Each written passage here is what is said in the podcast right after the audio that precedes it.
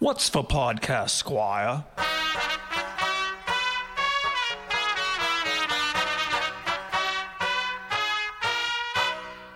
What's for podcast, Stitcher?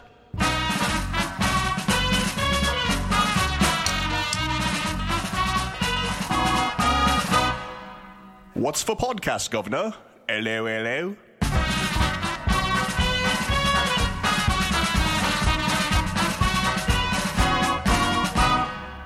What's for podcast, daughter?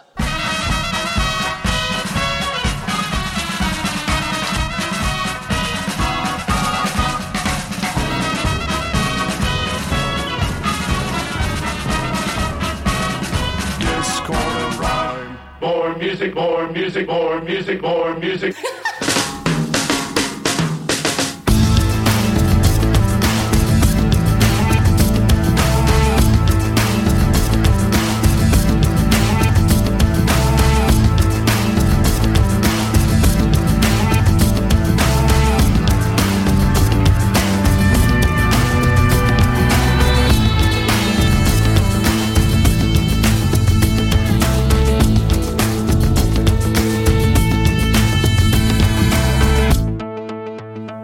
Everybody. Welcome to Discord and Rhyme, a podcast where we discuss our favorite albums, song by song, including the ad breaks. Roll call. John McFerrin. Dan Watkins? Rich Bunnell. Ben Marlin. Our host this week is Dan. What album do you have for us, Dan? And while you're at it, give us your sales pitch on why you picked it. I, I don't have my elevator pitch ready, uh, uh, but I am bringing to you 1967's The Who Sell Out. Woo! I've been a casual fan of The Who since I was a kid, and with a lot of classic rock giants, radio overplay has kind of killed my desire to listen to a lot of their albums. And while I don't know if I'd call The Who Sell Out their best album, it's definitely my favorite album and the one that I listen to the most. Um, it's not been beaten to death by classic rock radio, and it's just a really, really fun album. It's silly and funny, and the songs are also just really good. All right, so Dan, why don't you tell us about your personal history with The Who? Well, I definitely absorbed uh, several of the Who's songs on classic rock radio just by being in the car with my parents, and I probably didn't know it was actually by the Who when I heard the songs. But when I was about nine or so, my mom bought the Who's Greatest Hits, which is the the one with the Union Jack shirt on the cover. And I distinctly remember hearing my generation just being blown away by it.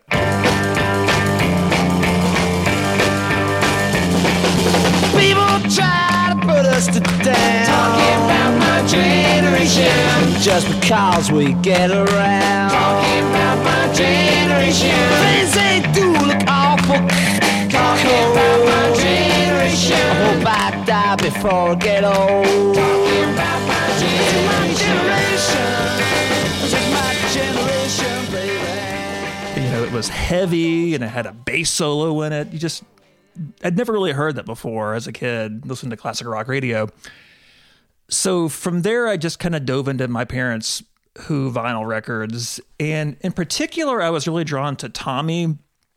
And in a memory I just recently dislodged, I remember watching an episode of Head of the Class where Howard Hesseman's character was talking about Tommy as this big rock opera. I thought, well, that sounds interesting.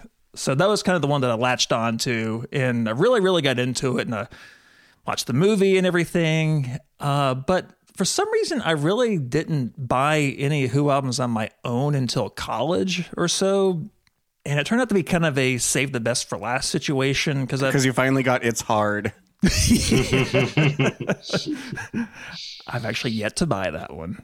One day I will. Oh, you're in for a treat. I got live at Leeds and the Who sell out pretty much back to back in college. And that's when I really realized, oh, the Who are great. Always liked them, always knew they were good, but those albums really kind of hammered it home. And while I don't find myself grabbing their albums off the shelf too much these days, again, just because of overexposure, uh, I still consider them one of the best big bands of the era. I mean, they had just four totally distinct personalities. And even when they are at their most sort of boisterous and ambitious, they're still funny. So, yeah, I mean, The Who, they're great. You know, everybody knows that. So I didn't know that once upon a time. Um, the Who were another one of those bands that I love now and that I initially thought I hated. Um, when I was in high school, I uh, got myself a copy of that same uh, greatest hits compilation, and I thought it was terrible. It's not a very good compilation. It's not a good compilation, but I didn't know that at the time. Yeah. You know, I, I knew some of their songs from from classic rock radio, and I, I just didn't get them at all. Then my in my my freshman year of college, um, I I was starting to go through a process of saying, okay, maybe some of my initial takes uh, weren't great. I'm going to try and and listen more to things that aren't the Moody Blues and Pink Floyd. And I decided I would uh, go in a different direction, and I, and I said, you know, I'm going to go with a live album. So I, I went down uh, to my local bookstore, got myself a copy of Live at Leeds. This was the uh, the first expanded one that uh, was a single disc, but about 70 minutes, and I loved it. I was like, oh, this is this is totally different from what I was expecting. This this is terrific. Sky is a place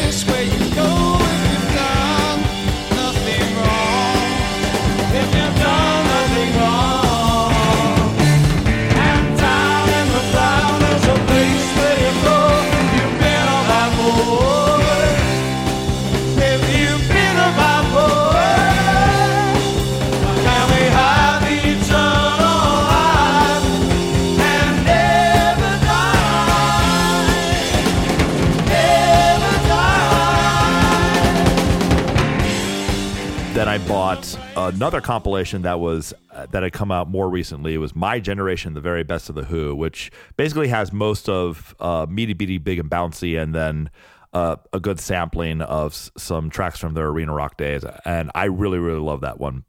And then I said, okay, well, this is this is a good start. And then I bought Tommy, and I absolutely fell in love with it. And I was like, okay, th- this is stupid. I just got to start buying as much stuff as I can. The Who Sell Out came into my collection uh, during spring break of my freshman year of college. I bought it at the same time that I bought Who Are You, which I also like a lot. Um, but I loved this one right away. And from that point onward, I realized, okay, the, the Who are just going to be one of my favorite bands from here on out. And they are. And here we are. ben, what about you? The Who was one of the earliest classic rock bands that I knew about uh, because you heard songs like My Generation on oldies radio, but also one of the first CDs that my family ever had was Meaty Beaty Big and Bouncy, which is just a, a classic Who compilation of, of their really catchy 60s hit singles. Uh, it doesn't even delve into their, their later, bigger 70s stuff and I love that. There's just so many great songs on there, uh, many of which ended up um, being among my favorite songs as a kid. In particular, my whole family loved uh, John Entwistle's catchy joke tune "Boris the Spider."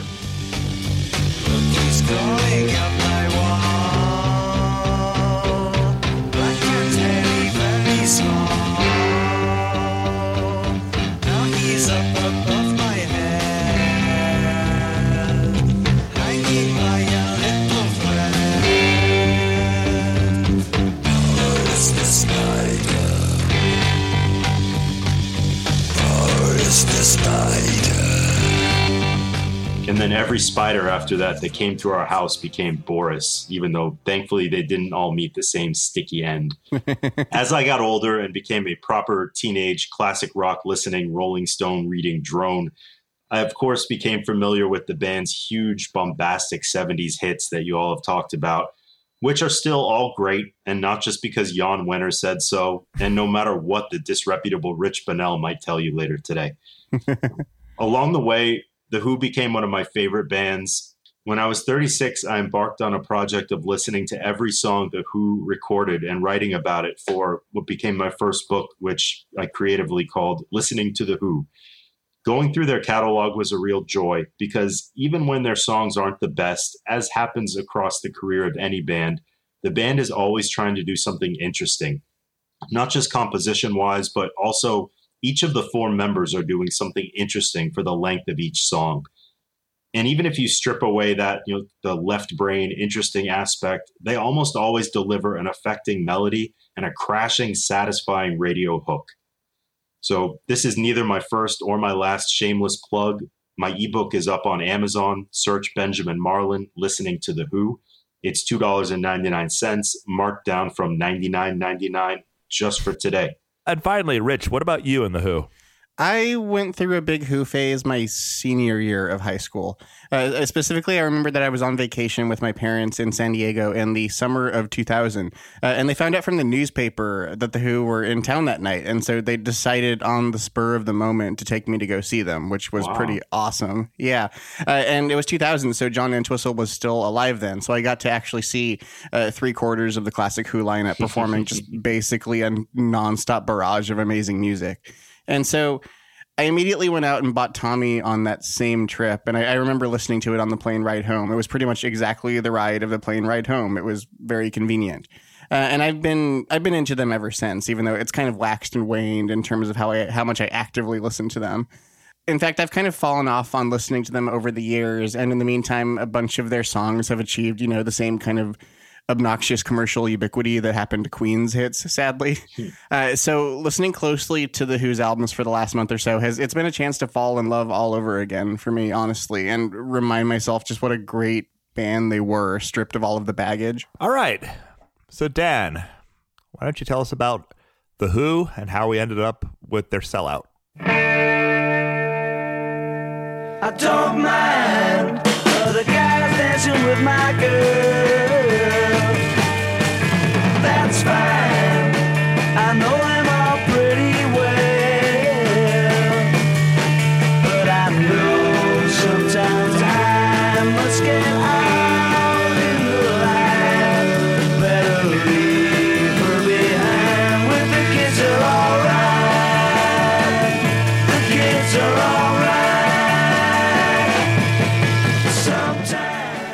I'm going to hazard a wild guess that most of our listeners have at least a passing familiarity with The Who, so I'm not going to get too bogged down in every little detail here. The origins of The Who began with The Detours, which was a band formed by Roger Daltrey in London in 1959. Roger invited bassist John Entwistle to join, who would soon convince him to also recruit Pete Townshend on guitar. In 1964, they changed their name to The Who and gave poor old drummer Doug Samson the the old Pete Best treatment to make room for Keith Moon. They geared their image toward the growing mod movement in London and developed a sound styled after the American R&B scene. During a live performance, Pete Townshend accidentally broke his, the headstock of his guitar on the club's low ceiling and in a fit of frustration smashed the rest of it on the stage. At a show the following week, Keith Moon kicked his drum set over, establishing themselves as the band that breaks things on stage. And off stage, for that matter. Audiences began to show up to gigs to see them smash their gear and were pleasantly surprised to see that they actually had a couple of decent songs. the band hired Kit Lambert and Chris Stamp as their managers, who also got them their first single, I Can't Explain.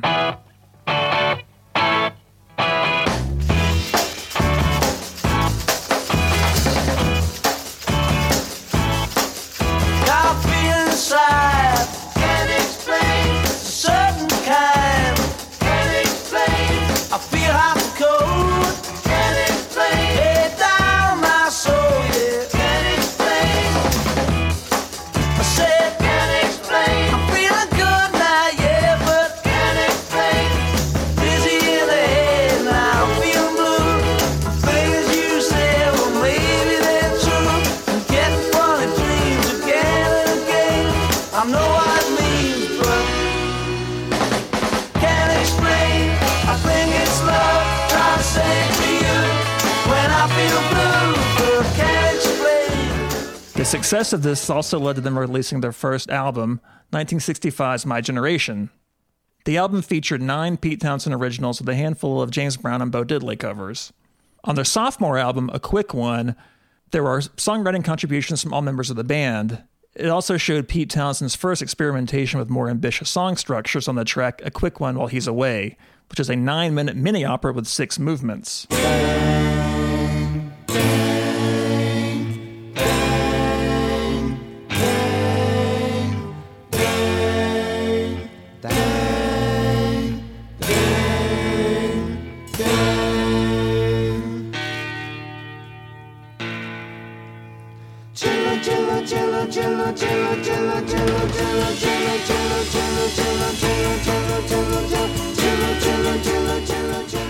The follow up album began under the working title Who's Lily, which was named after the preceding single Pictures of Lily.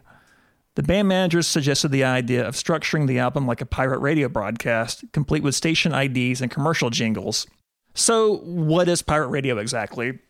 In the 1960s, there really were no commercial radio stations in the UK, and the BBC had strict limits on how much pop music they'd allow in their format because they saw it as kind of beneath the BBC to play this kitty crap. Hmm. so, as you might guess, this left a huge demand for pop radio, kind of similar to American AM radio in the UK. So, the solution was to just simply set up ships in international waters off the coast of England to play whatever they wanted, free of any licensing, you know, red tape. And these stations played a large part in boosting the popularity of bands like The Who.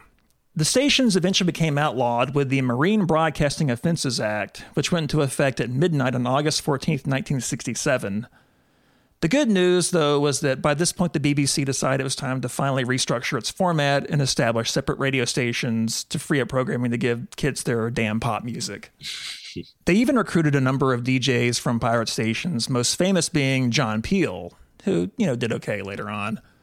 The Who's Sell Out was released just four months after the pirate radio ban, which made it seem like a fitting tribute to an end of an era. And there was a dramatic movie about this, like just about 10 years ago or so, right? The Boat That Rocked. Yeah, or it's called Pirate Radio in the US, which I never saw. Yeah, and it features Philip Seymour Hoffman, so it must be at least a little bit worth seeing. But I, I've heard mixed reviews of it. But if people want to know more about pirate radio, then uh, there's a whole movie about it.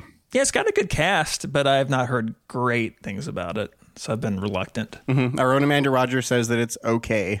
Well, hey, with that endorsement. Hey.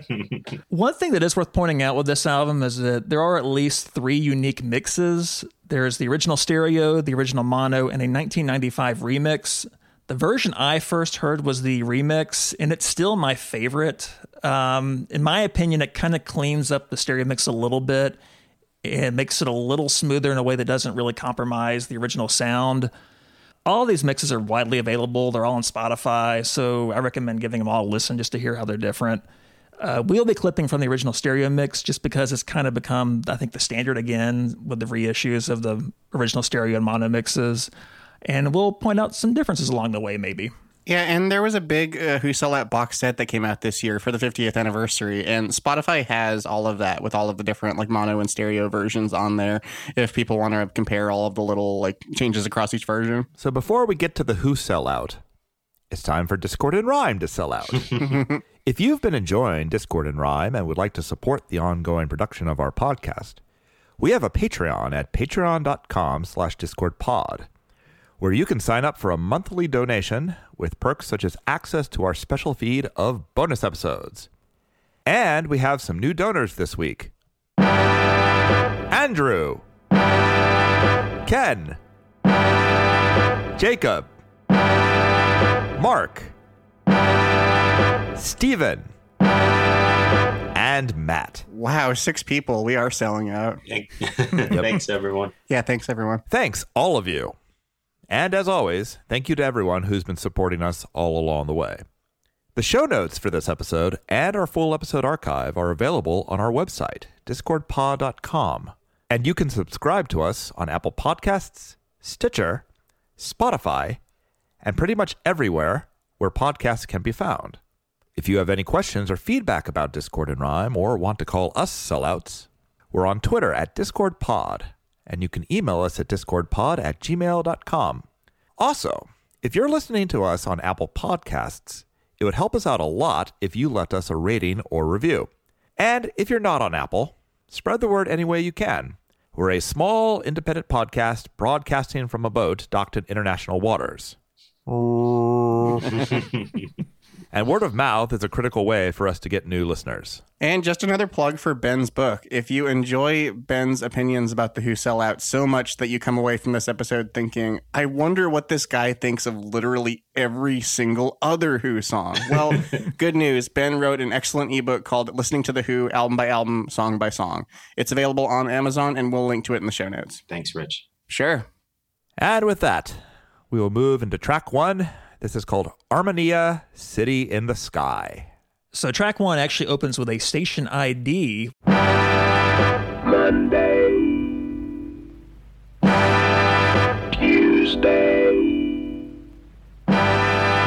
Wednesday,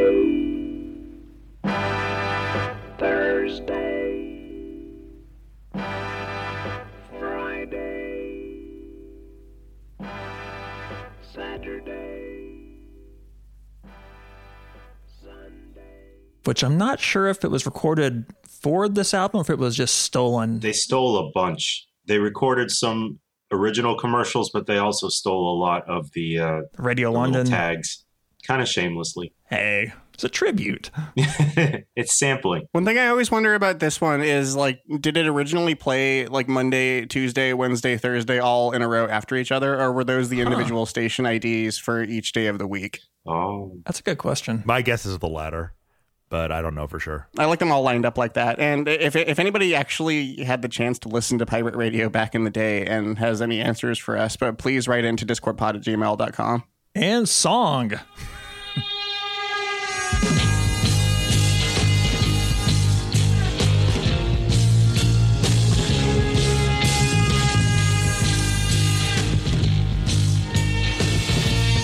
If you're troubled and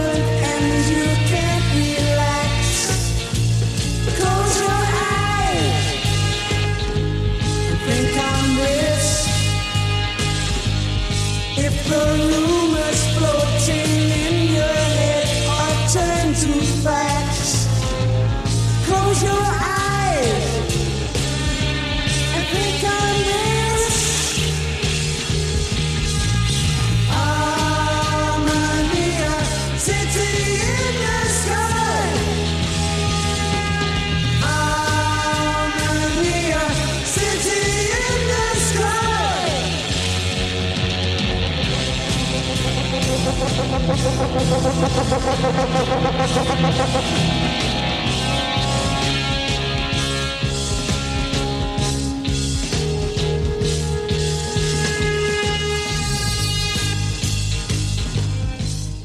that drumming.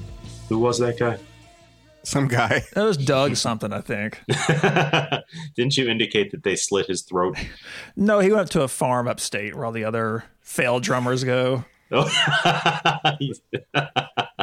Uh, Armenia City in the Sky has always felt like a kind of a misdirect as an opening track. It's a big, colorful psychedelic rocker, complete with trippy tape effects, backwards guitar, and phased vocals, which is a sound the Who didn't really do very much at all. Yeah. The Who themselves were not fans of hippie culture. Uh, they weren't really an acid band. They were an, an amphetamine band. And a lot of people have taken this song to be a parody of psychedelia, and I can buy that. The lyrics are basically sort of psych by numbers, and you even have that corny freak out, freak out chant at the end that sounds like it's intentionally silly. However, the band was really trying to break in the US, and with Jimi Hendrix as a label mate, I don't think it's impossible that this might have been a half serious swing at it as well. And early copies of the album came with a trippy looking poster with this big butterfly on it. So it's possible they were taking a stab at psychedelia just in case. Either way, it's an interesting introduction to an album full of songs about baked beans and deodorant. and re- regardless of the intentions, the song sounds great. Just as this big psychedelic light show, it's really well produced and it's just jam packed with a lot of cool little tricks. And Roger Daltrey is just nailing some impossibly high notes. The song was actually written by Speedy Keen, who was Pete's driver at the time, who would go on to form the band Thunderclap Newman of Something in the Air fame. And if you're playing at home, you might remember from our uh, Yo La Tengo episode that Moby Octopad actually samples the brass swell from this song.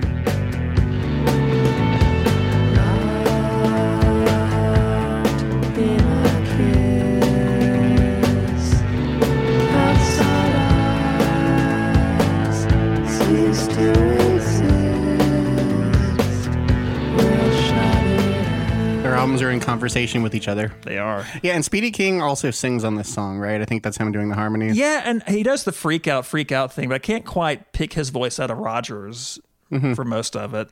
I think something in the air is a great song, but it's hard for me to dissociate it with uh, with like song that I turn off Tom Petty's greatest hits before I get to. That bad. Wow. It's just unnecessary. So as for me, I I adore this one, um, and I I found this shocking, like legitimately shocking the first time I listened to it because again, by the time I got to this album, I I, I knew their hits pretty well. I had listened to Tommy and Quadrophenia, and I knew all of Who's Next really well. And this just broke up uh, open a whole new world of what the Who were capable of, even though they never, again, never did anything like this again. But the thing is, like, for for being a psychedelic rocker, like if you just pay attention to the instrumental parts chugging underneath, like they're still the same core that they always were. Um, Entwistle and and Moon are just just chugging away, and the guitars are still grounded in this really really firm gritty rhythm track. It's just that there's these there's these effects placed on top of it as kind of a garnish, but like the core of the band is still the same and seeing how they're able to uh, find a new direction but still maintain their core identity was really really fascinating to me right away. It's like I mean the the only reason I can see for this one not being considered like a stone cold classic is just simply the fact that it doesn't really sound like the Who in in the most generic sense. But like that's the only excuse I can see for it. I absolutely adore this one. Yeah, I, I can't think of another song of theirs that I would classify as psychedelia necessarily. Um, I, I guess maybe I, can see for Miles, which we're going to talk about uh, in a few songs. But uh, we we talked just a couple episodes ago about how like the Rolling Stones are one of the most famous bands ever, but there are just a lot of sides to them that you don't really get uh, if you just stick to kind of the one dimensional picture you get from the from the radio. And, and the Who are like that for me too, with with songs like this that just kind of come out of nowhere and sound like a completely different band for for just one song, and then Pete Townshend goes off into another like songwriting corner. But but yeah, the song is such a fun soundscape. Like to me, it, it- the sounds that were sampled in Moby Octopad, they, they feel to me like you're in like the Cloud City from The Empire Strikes Back, and those little Yeah. like orange pod vehicles are speeding by uh, with, with that Doppler effect going on. It's really cool. And I think that's John Entwistle reversed. Oh, okay. think that's what they're doing there. Because he plays all the horns on this album. Ben, what do you think of it? Yeah, I like what you all have to say, and I love this one. John, I mean, I think it might not have been a hit because it didn't sound like The Who. I would also say that as much as it's an amazing record, it's an okay song. It's fun, it's catchy, but it's not a, a, a genius Pete Townshend song. So that might be a reason it didn't. It wasn't like all over the radio. That's fair. Um, yeah, and as you guys have talked about, it's it's not like anything that Who ever did, and that's going to be a theme on this whole album. This is to me, it's Sergeant Pepper's psychedelia. It's a little softer and trippier than an angry song like I Can See for Miles, which Rich talked about. This is almost like Lucy in the Sky with Diamonds, but with electric guitars and harder drum beats. Um, it, it's happy.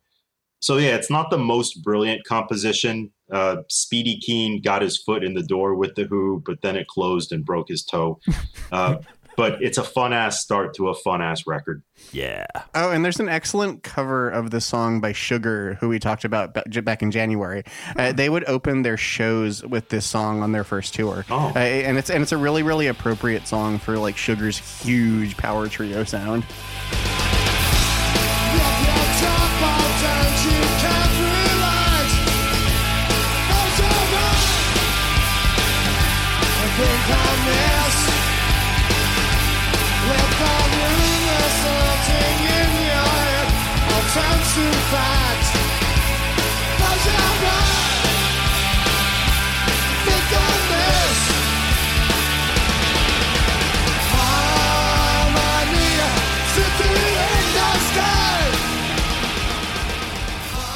The fact that they picked out this song, that, that's so great.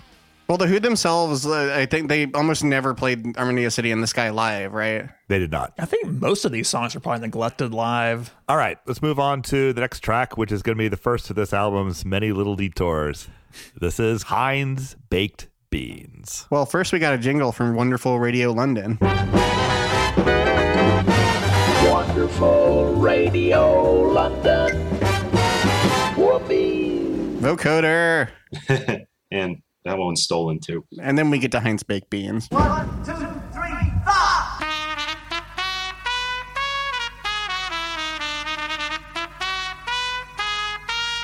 This is just the greatest. What's for tea, ma'am?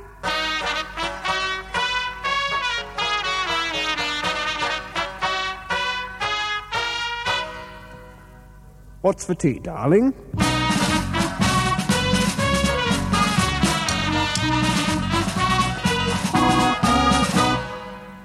Darling, I said, what's for tea?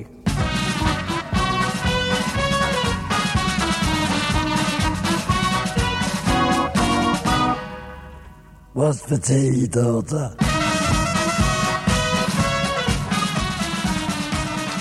So here we get our first actual commercial jingle, and John Entwistle pinned ad spot for everybody's favorite snack.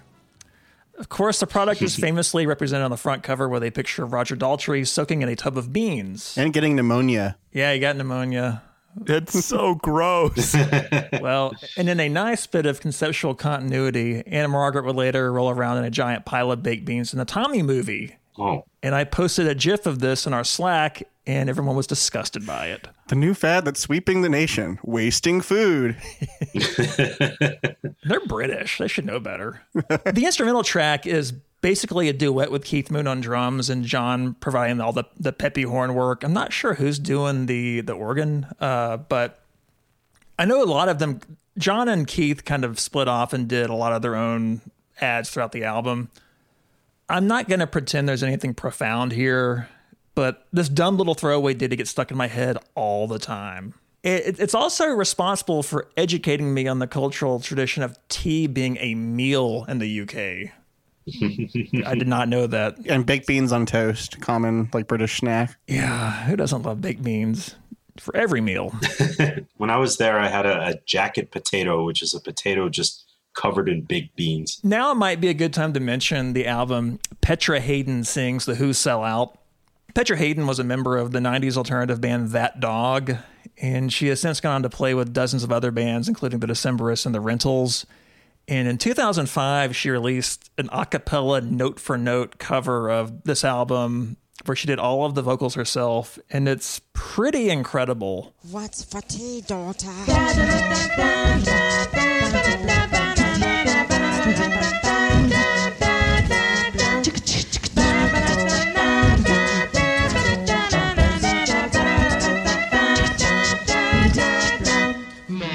Music, more music, more music, more music. Yeah, it's a really, really good album. I, I, I'm I'm kind of suspicious of all things a cappella by default, but it, it I don't know, like she really commits to the bit. Like just every single little instrumental bit on the Who Sell Out becomes represented through vocals, and uh, and honestly, she has a really lovely voice. I guess you don't care where Carmen Sandiego is, Rich.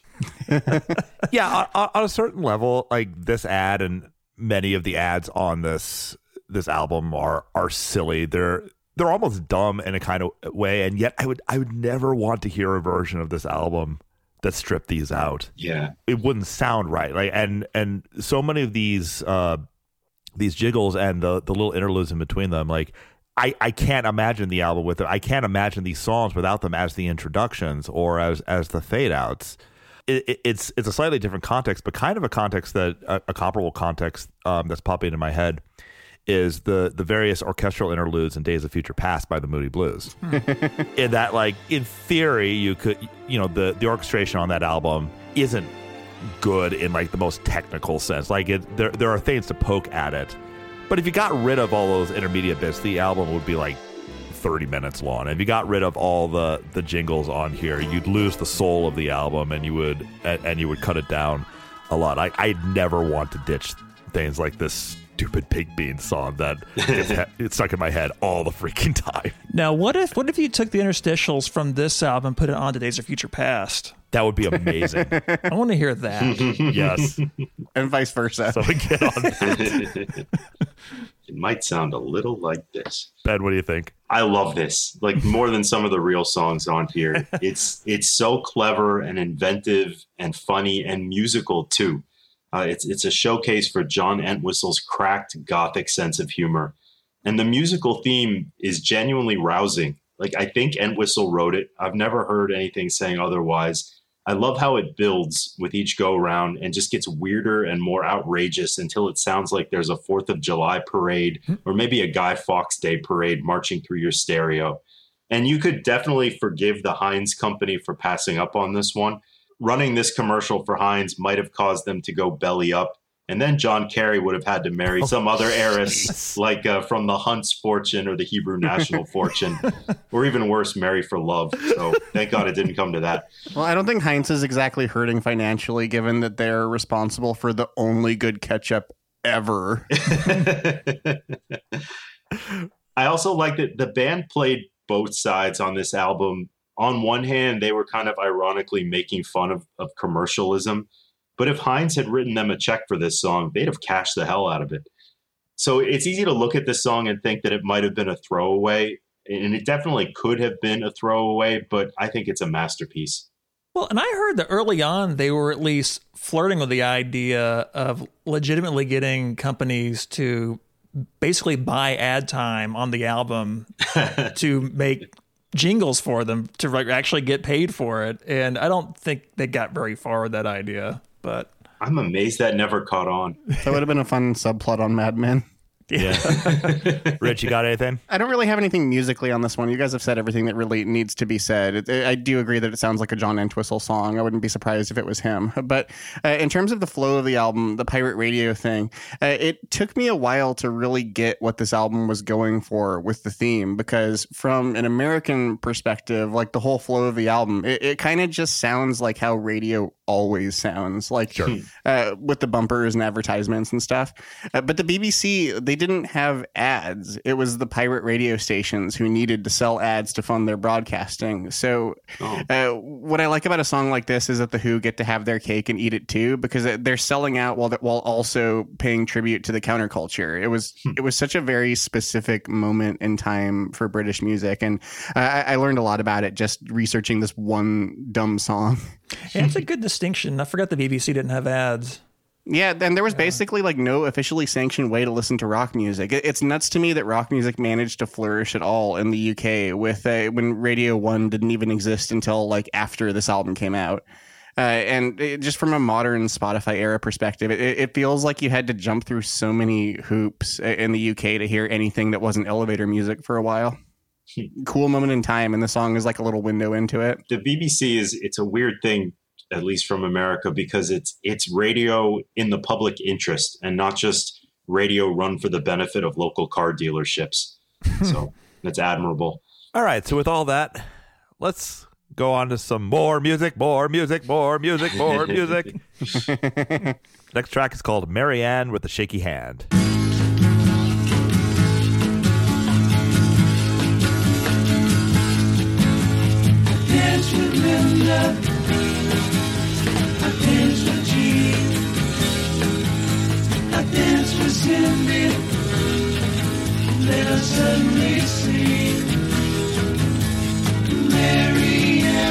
Shaky hand.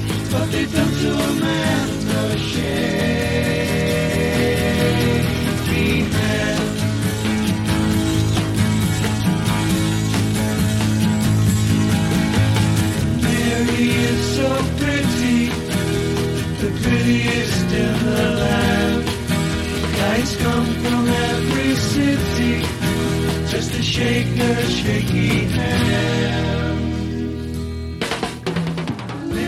So Pete Townshend shows up on track three with a nice, wholesome song about a popular girl with an unfortunate hand trimmer. There is no other interpretation of this song Correct. that I could ever think of, especially from the band that did Pictures of Lily the same year. Her milkshake brings all the boys to the yard. I really like this one. It's it's it's kind of there are a lot of songs on here that it's not that they're not great songs, but it's kind of hard to really pick out like compositional brilliance in them. And this one has just a nice breezy feel to it. Uh, there's another version of this that has an electric guitar and an organ. It's played by Al Kooper.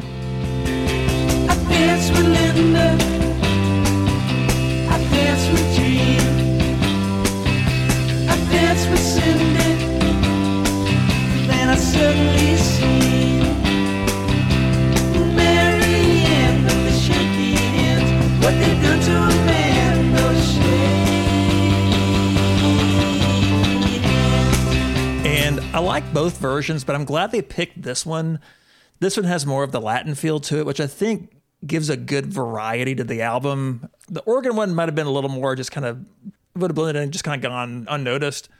But I really like the the different feel here. Um, but I don't have a lot else to say about it actually. Just a quick note: there are actually three versions of this one. Yeah. Um, there's another version that that has electric guitar, but without the organ. Oh, Ben, did you talk about all three versions in your book? I sure as heck did. Two ninety nine on Amazon.com. Ben, you want to talk about them? I actually I like the single version the best. They're all great. Um, maybe it's just because the single version is more obscure and I haven't heard it too many times, but it's got this huge rumbling voice of God bass line by John Entwistle that just really uh, sets it apart. But it's a great song, no matter what. You know, the the draw is that it's about well, it's about what it's about, and that's funny and cheeky.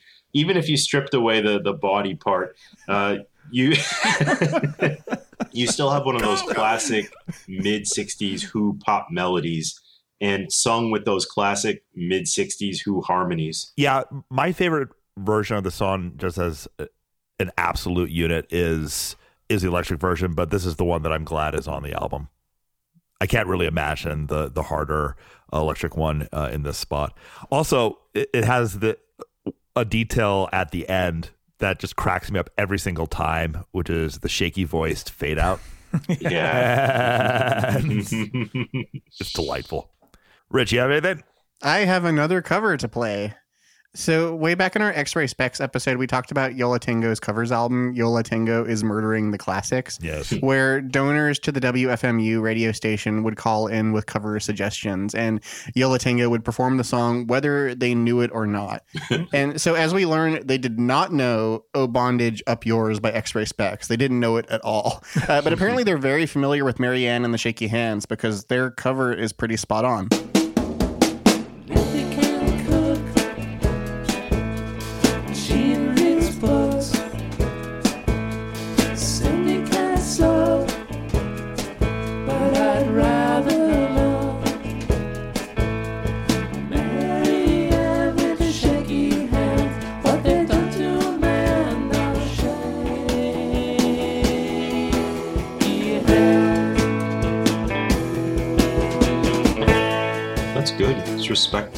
Yeah, they didn't murder that classic. That's what happens when you have a music critic in the band.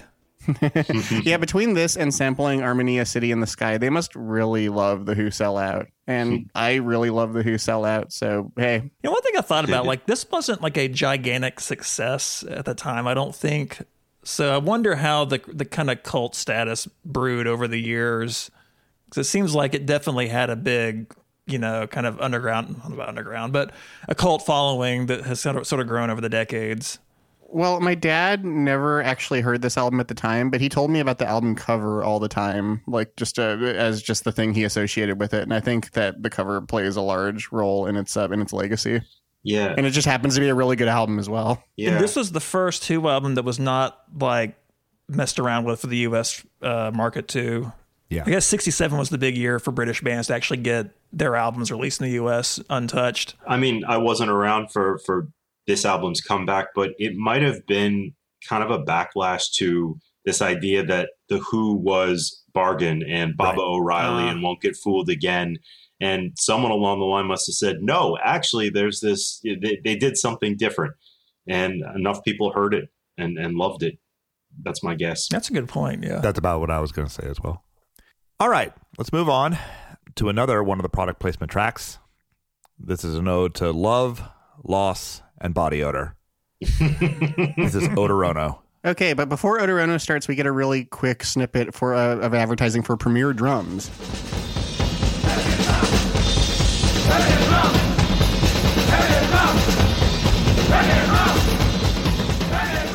The best kind of ad. You can't understand what the name of the company is.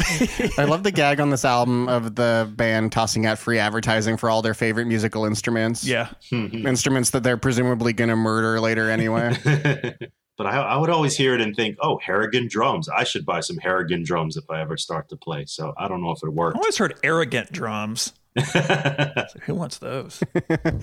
okay, well, we've sold some drums. Here's the deodorant. Kind of Beatlesy. Yeah. My love, don't give you. Yeah, yeah, exactly.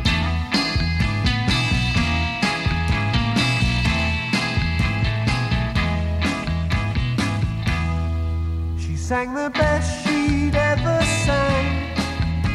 She could never sing any better. But Mr. Davidson never rang.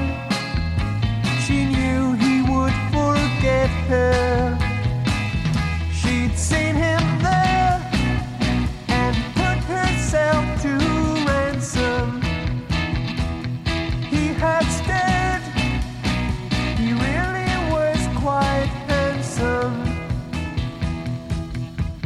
Had really looked her best. She could never look any better. But she knew she'd failed the test. She knew he would forget her. Triumphant was the way she felt as she acknowledged the applause. Triumphant was the way she felt That drumming. she saw him so interesting.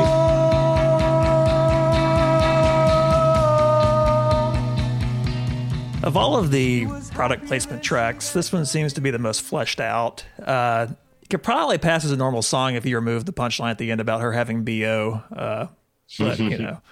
And I kind of get the sense that this song might have been a normal song that was retrofitted to fit the concept of the album. Uh, don't know for sure, but that's my suspicion. And I, you know, I did not know that Odorono was an actual brand name in the UK.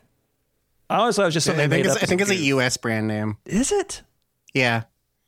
Oh, Uh, with, with a ridiculous name. I. I'm not used to deodorant, so whatever. but apparently, they weren't very happy about them using their name on the album. So I don't know why they're mad about getting free advertising, but whatever. Uh, I, yeah, I really like this. I think this is probably the strongest of these product placement songs. Like it has some actual drama to it, and it's got the great dynamics of the triumphant section. I really, Mhm. really like it. Yeah, this one's fun because the album is a mix of pop songs, ad bumpers, and jingles. And uh, this is the only track that kind of metamorphos- uh, metamorphoses over the course of the song. Like it starts out as a pop song, then it pulls out the rug from under you at the end with the punchline that it's secretly been a jingle all along. it, it- it's the kind of detail that makes this album feel unpredictable to me. Ben?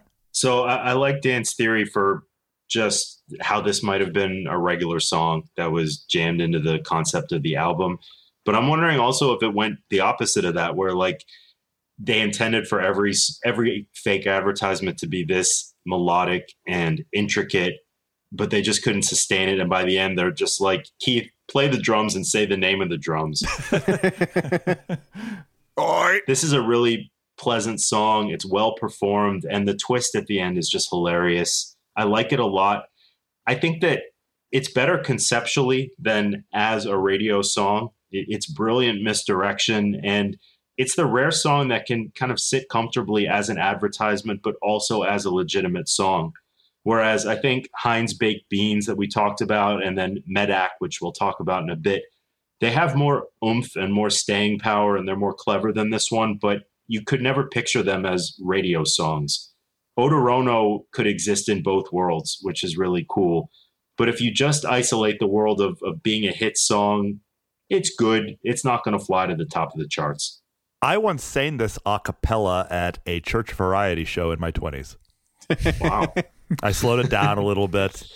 Some friends of mine in the audience told me afterwards that a couple of them had brought. Uh, one of them had brought a guitar, and the other uh, was singing. They were said they were sorely tempted to reg- run up and start providing me accompaniment as I was doing this. um, at the end, I pulled out of my pocket a bit of Mitchum deodorant where I had slapped like a piece of paper with some tape on it and written the word Odorono on it to like present it in a in a final flourish with my hands. I had, I had a lot of fun doing that. That's cool. yeah, I love I love this song. It's again, it, it it's so ridiculous that this exists. It's so ridiculous that this exists with the Who. Um, this is this is the type of track that explains why I love this album so much because for all of the the really great and stunning uh you know proper songs uh that we're going to get over the rest of this to have something like this well fleshed out that you know could have just been it this song did not have to be as good as it is like it's not a, a great all-time classic who song but it, it didn't have to be as good as this is so yeah i'm I, i'm really really fond of this one And that's Pete Townshend singing on this one. yes yes it is He sings a lot on this album. he does Yeah, you get a surprising amount of Pete Townshend because I, I really, I really like his voice, but you, you always get the feeling because Roger Daltrey didn't do anything else. So when Pete Townshend was singing, like, what was he off doing? drinking Playing tambourine. Dancing, tambourine, swinging the microphone around. Oh, the studio? No, I mean, I, I have nothing but respect for what Roger Daltrey brings to the band. I just mean that like every Pete Townshend vocal spot is just like a, a blank space in in the mix for Roger Daltrey. basically. He's learned to play chess with Ringo in the next studio. Yeah, but I've always really loved his voice. I, I don't think he has the pipes to carry the band's songs on his own, but I think he chooses his performance as well. And uh, in general, there are very few of his songs where I'd rather that Daltrey be on the mic instead. I, I think that Eminence Front is one of the major examples of this. agreed yeah, yeah, it's good character. Yeah, their dynamic kind of reminds me of uh, the Wilson sisters from Heart. Like Nancy sings sometimes, and she has a less technically impressive voice than Anne, but having Nancy sing a few occasional songs makes Anne's voice feel all the more just powerful by contrast when it shows up again. I thought you were going to say from Wilson Phillips. I did too. Which works too. That's true, yeah. Uh, so, you know, one of my hot takes in the book, most of which you'll have to pay for, uh, but is that, I mean, first off, I think Daltrey is just massively underrated uh, because, I mean, he was with three brilliant instrumentalists, and so it's easy for him to sort of be seen as, okay, he's just up there singing and playing the tambourine. Uh, but I think what he brought, kind of like the, the, muscular vocals that he brought and eventually very nuanced and, and beautiful vocals most vocalists could not have brought and didn't bring in the 60s. Whereas I think Townshend sang too often. Uh, he was a, a brilliant vocal harmonist. I don't always love his lead vocals. I mean, he could do kind of like naked and vulnerable and light and wispy in a way that Roger couldn't. But I don't think a lot of the Who songs really call for that. And I do think, you know, not only was Roger off, like Dan said, playing chess or learning chess, but it's kind of a waste because I think a lot of the time Roger could have sung the song better. Like he had Roger Daltrey in the band. Why did he have to to kick him kick him off stage and, and sing on his own? That's just that's my take on it. One thing that's interesting, actually, was watching an interview this this afternoon where it wasn't until around this time that he realized that Roger could sing high registers. That like he, I guess, did more of the R and B style, and Pete was kind of relegated to more of the Oh, okay. the, the higher mm-hmm. stuff. And then like he heard him singing one day, I was like, oh, you can do that. And I hmm. think that Tommy, they really took that to the next level with him doing that kind of stuff. Yeah. Yeah, Ben, for the most part, I, I agree with your take about Daltrey being underrated, but I would I would say that I think that the we need to have Roger singing as much as possible phase starts with Tommy. Mm-hmm. And maybe the, lead, the some of the live touring leading up to it. I think in this in this album, I'm not necessarily sure I would want Roger singing any of Pete's. At least maybe this one, but not necessarily any of the ballads. Just this is mm-hmm. my personal preference.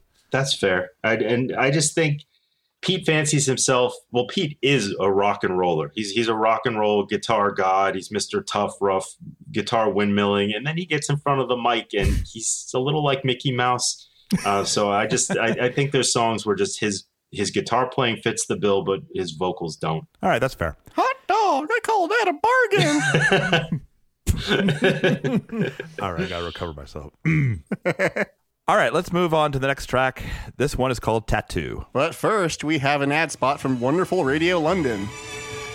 It's smooth sailing with the highly successful sound of wonderful Radio London. Also stolen. I think I've been trained by hip hop to expect like a big beat to come in there or something. anyway, here's Tattoo.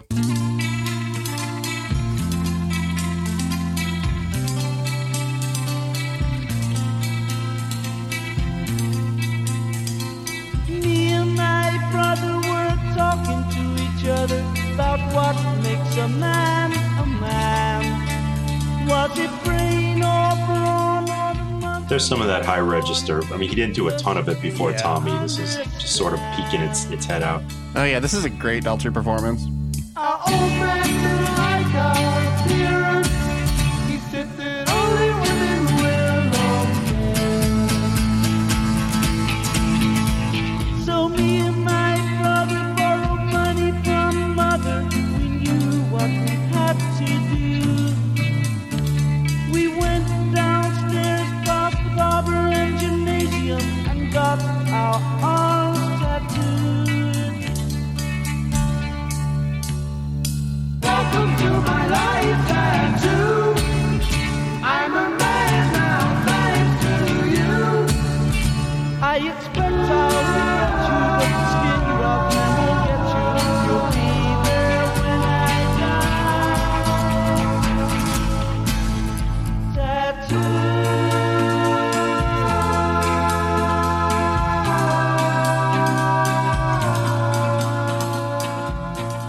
This is one of my favorite Who songs ever. I, I, I love this song. It's a great story. It's funny and it's genuinely kind of touching. You know, for all of Pete's, you know, big dramatic grandeur with Tommy and Quadrophenia, I kind of find this more emotionally affecting than anything on those albums in a weird way. Yeah, there's something about that wistful melody that I'm just a sucker for, and just the vocal treatment is is gorgeous here. And there's something tricky that Pete's doing with the time on the guitar. I can't tell what he's doing exactly. If he's just kind of dropping out a beat somewhere, but it's really interesting. And I think they, they kind of dumb it down a bit on the Live at Leeds version because I heard that version first and I heard this one and thought, oh, that's different. There's like a weird little nuance to this version that's missing there. Um, but yeah, I, I love, love, love this song. Yeah, I love this one too. I love it both in the in the studio version where it's more delicate and, and in the various live performances where they're live at Leeds, live at Hull, various uh, other places where it pop up later. It, it captures one of the things I really like about Pete Townshend, which is that like he, he approaches masculinity in like a very very thoughtful way. Mm-hmm. Yeah, definitely. Like something that the this song reminds me of is something that my my dad once uh, told me about. Like when he was uh, you know coming into his early twenties, and he uh, he was looking forward to when he would be old enough to drink. And I remember him telling me that like it didn't really have anything to do with whether or not he would actually like liquor or not. And he said that initially, like he didn't. He said that the main thing was just like he wanted to drink something that was adult and didn't taste like soda pop. And the idea that like there are these uh these milestones, the, these uh, these signs of of passing out of childhood uh, into adulthood that that people glom onto. You know, whether they make sense in retrospect or not is immaterial. Like you know, people do this.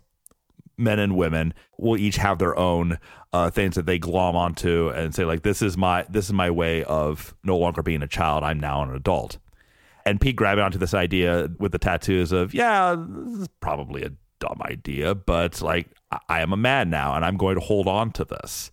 It's just a really interesting uh, perspective from, you know, one of the really one of the wisest songwriters uh, from this era of rock to me. Mhm.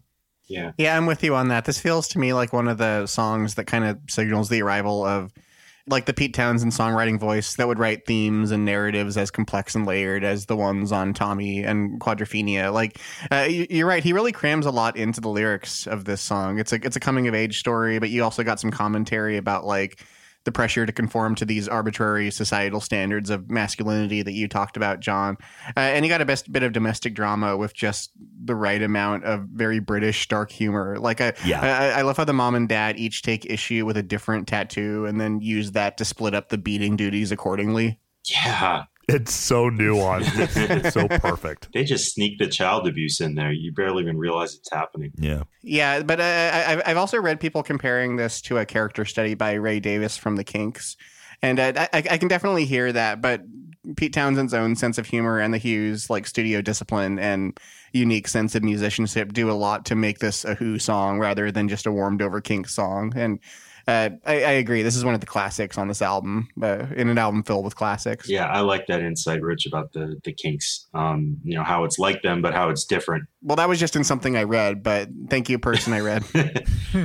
The Who were great at harmonies. Uh, you don't hear as much about them. Uh, you hear a lot about The Who, but not as much about their harmonies as you do about the Beatles harmonies, the Beach Boys, and the Byrds, and, and those are all deservedly, you know, famous for their harmonies. But the Who were just amazing at it. The, the mix of Daltrey and uh, Entwistle and Townshend together, uh, it's just incredible. And these are some of the best harmonies that they ever sang here on this song. You know, Daltrey's great on his own, but then when they come together in that little chorus, it's just it, it blows me away.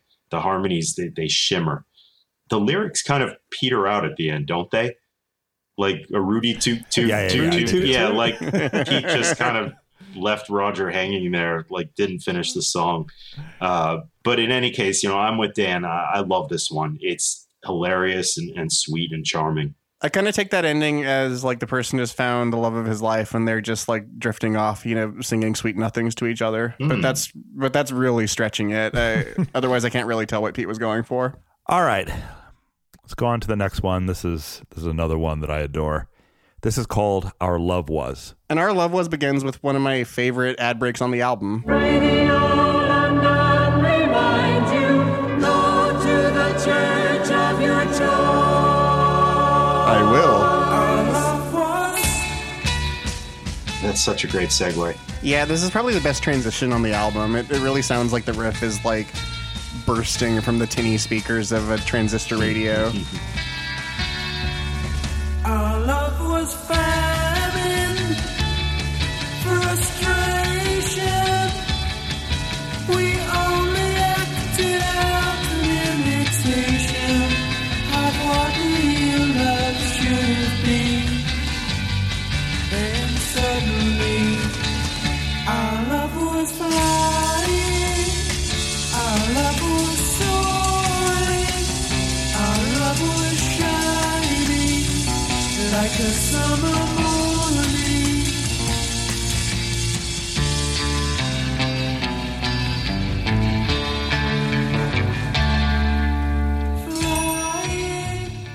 I had a research from my book, probably from Wikipedia, uh, that these ads, the ones that are not by The Who, are by Pam's Productions from Texas, and they had been purchased by Radio London, you know, used on the air and then stolen by The Who. Well, it's funny is Radio London was run by a guy who lived in Texas, of all places. Oh, wow. I didn't know that.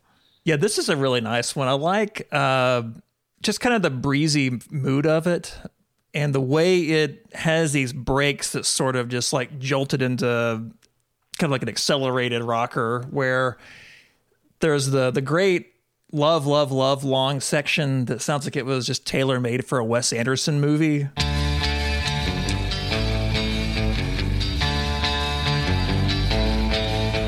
Love, love, love, love, love, love, love, long, love, love, love, love, love, love, love, Can you just see Luke Wilson running somewhere? In slow motion.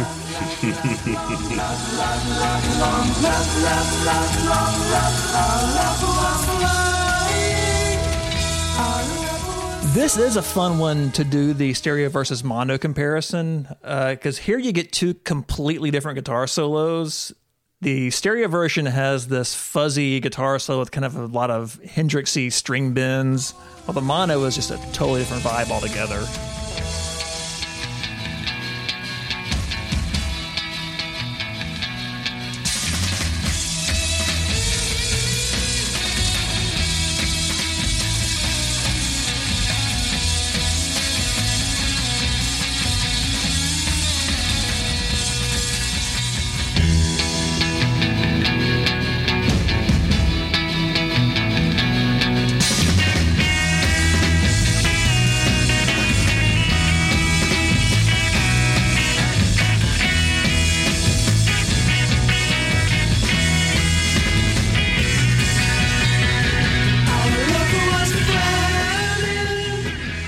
Regarding Townshend as a guitarist, you know, I, I wouldn't say that Pete Townshend is my favorite guitarist because you know there, there's a, there's a few that I would uh, almost certainly put above him, but I would say that if I could play guitar like anybody, it would probably be like Pete Townshend. um, just in terms of the mix of of of of how we can go from the delicate to the rough uh, in, in his rhythm playing. And even though he's not the flashiest soloist, there's a power in all of his solos, whatever approach he takes, um, that really bowls me over. And, you know, for, for, years I had been, I I had only known um, the stereo guitar solos of from the '95 remix and then uh, from the original, and I only uh, listened to the mono one um, in the last month or so. It, it is really fascinating to me that he's uh, able to to get such different feels into the song uh, with all those, those different approaches, but they all sound like they make sense. They all f- feel like they fit, and I'm it's I, I'm really impressed with him again. Like not not just as a a player, not just as a songwriter, but as a craftsman of how he shapes a guitar solo. And yeah, as for the song itself, I really like it. I agree that uh, you know, without uh, you know, the extra uh touches thrown in, it wouldn't it wouldn't be a great song. But because he throws in all those those various touches, it it elevates really high for me. Yeah, I, I like your take on Pete as guitarist, and I'll focus here on Keith Moon as drummer. The the hoary old line you hear sometimes is that Keith Moon just bashed all over the place and he couldn't keep time, and so Townshend and Entwistle had to kind of step up and, and do the drummer's job on their instruments. But that's hogwash. I never listen to the Who and think, oh, something's missing in the beat. Uh, Keith Moon always plays the beat, but almost uniquely in rock history, he also plays interesting fill after interesting fill on top of the beat and around the beat and next to the beat, almost like extra beats that no other drummer would have thought to bring to the song. But then after that, sound essential to the song, and you couldn't picture it without those grooves. Mm-hmm. So it's easy to remember the Who Sell Out as the band's funny, fake commercial album, which it is, and it's amazing because of that. But there's also songs like this that aren't really part of the concept, uh, but they're still amazing. Uh, Our Love Was is jangly and soaring musically, but at the same time, it's grounded by lyrics that, that are an honest, nuanced look at a failed relationship. If it doesn't have that usual Who crunch, uh, which we get in most of their music, uh, especially songs like So Sad About Us from their second album, which is similar to this one as a composition, but just a lot harder. Normally,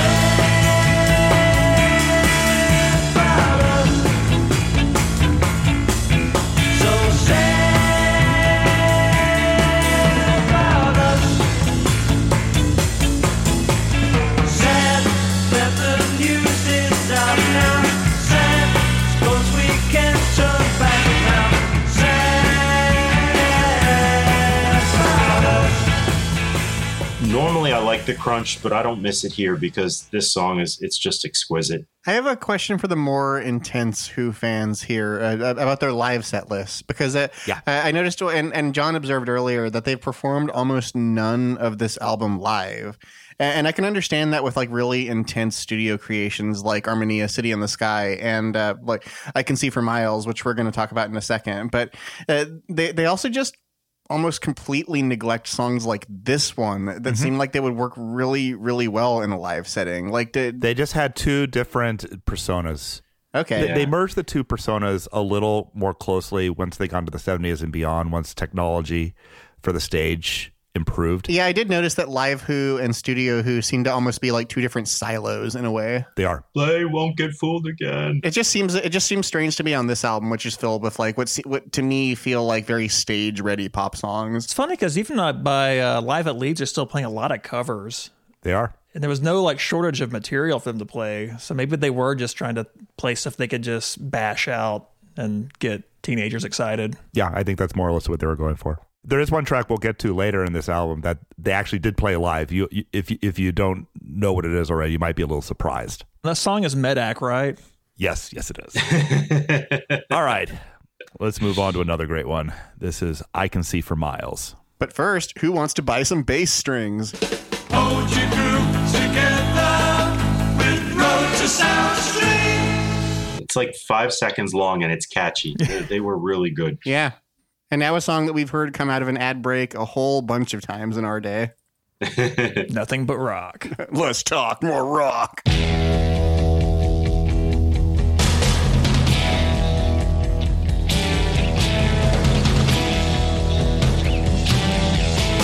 I know you deceived me, now here's a surprise. Know that you have, cause there's magic in my eyes. I can see for miles and miles and miles and miles and miles. Oh yeah. If you think that I don't know about the little tricks you play and never see you when deliberately you put them in my way. Well, here's a poke at you. You're gonna choke on it too. You're gonna lose that smile because all the while I could see for miles and miles. I could see for miles and miles. I could see for miles and miles and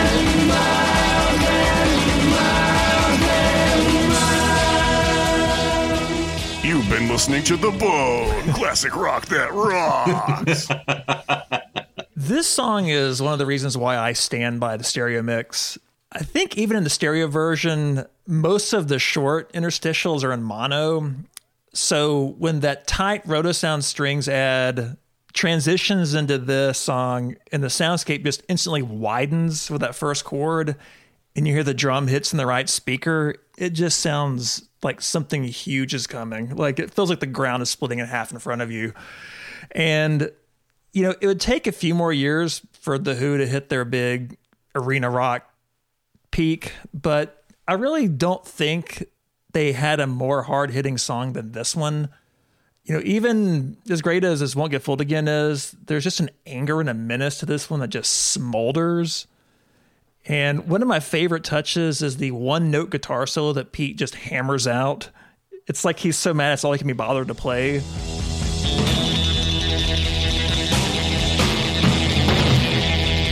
It's like just clenching his fist.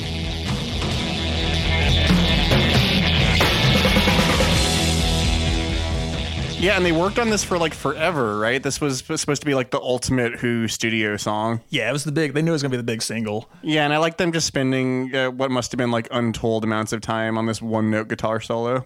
Yeah, the the Stanley Kubrick of guitar solos, just take after take. I, I just love the way this song plays with tension. In particular, I like how the chorus, if you listen to the drums, Keith is just doing like this climbing drum roll through half of it until it finally releases. It's like you're just climbing and then finally just boosh, you get this release. And there's also just a, a great bridge in this that brings about this key change that kind of shifts the entire tone of the song for the last chorus. The Eiffel Tower and the Taj Mahal might see on clear days. You thought that I would need a crystal ball to see right through the haze. Well, there's a poke at you. You're gonna choke on it too. You're gonna lose that smile because all the while I could see for miles and miles. I could see for miles I'm calling it. This is my favorite Who song. It's a good one. Awesome. It's a good choice, yeah. And it might be my favorite song of the 60s. Wow. Also, not a bad choice. Because just in terms of the combination of, uh, on the one hand, like the gritty garage rock at the highest possible level um, in the instruments, but that vocal melody is, it's something. And especially when you get to that, the Eiffel Tower and the Taj Mahal part, like that is not trivial. That's a really sophisticated outgrowth of the rest of the song. Like this is a song, you know, that would work both in in the in the context of of a garage rock band covering it, and also and especially because of those harmonies, I could see an a cappella group doing this. Just in terms of the harmonies, like it's like you can you can uh you can do a lot with that sound. Well, and again, that literally has been done because there's the version by Petra Haden. I can see for miles and miles. I can see for miles and miles. I can see for miles and miles and miles and miles and miles. Oh yeah. Yeah, I, I'm absolutely in love with this song. If somebody prefers, uh, you know, one of the, the bigger songs from their arena rock era as as their top, fine, whatever. I'm not going to object to it. But yeah, I, I absolutely adore this one, and this is one of the songs that completely converted me to them. Uh, once I finally got around to to to really giving them a shot. It's no squeeze box, but it's close. Yeah. I was originally going to be like, don't you mean I can see for kilometers? But it turns Ah. out that British people use miles, not kilometers. Well, yeah, I think I think I actually read though that they were they were converting around this time. Mhm. Well, I, th- I think they still use miles, regardless of you being on the metric system. Anyway, uh, this feels to me kind of like a cousin song of uh, Eight Miles High by the Byrds. Yes, very much. miles high. And when you touch down, you'll find that it's stranger than known. Yeah, not just the word miles, but also just the incredibly cacophonous uh, kind of psychedelic soundscape. You- You really feel like you're just swimming in tension with this song. But also, like we were talking about the, uh, the the sort of siloing of live Who and studio Who, and this is basically like the ultimate studio Who creation. Like uh, they didn't play it for basically all of the '70s, is my understanding, live because they, they just couldn't. It was too much for Keith Moon.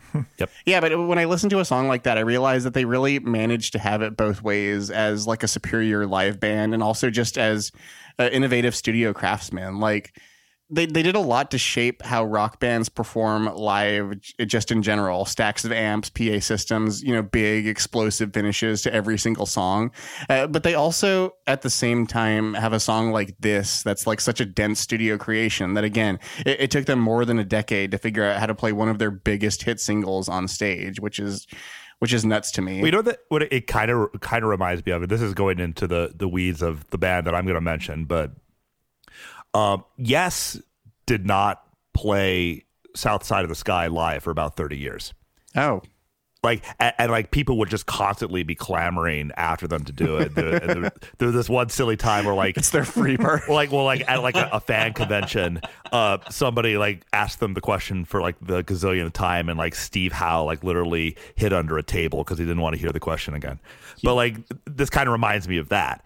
Is is just this idea like they're just being this this one off amazing song that you know whether because of the percussion whether because of the of the harmonies um the band just didn't want to try it they Mhm. just knew that they weren't going to live up to it and i'm glad that that eventually like they figure out a way to do at least a proxy version of it the later live versions are fine but they're never going to match up to the studio one I really like all of your your commentary on this. I, I was just I really got a lot out of that.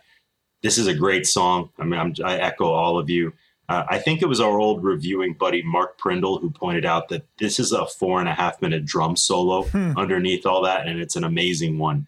Uh, but just to go back to my point from earlier, Keith Moon, he's playing a solo, but he keeps the beat just fine. Those cymbal crashes, they're timed perfectly to just amp up the drama of the song. Uh, Roger's vocal here is psychedelic, but it's in a different, darker way than it was on Armenia City in the Sky. This whole thing is ominous. It's got clever but uneasy dynamics, but as, at the same time, it has a great radio chorus. It's melodic and harmonized like all their best work.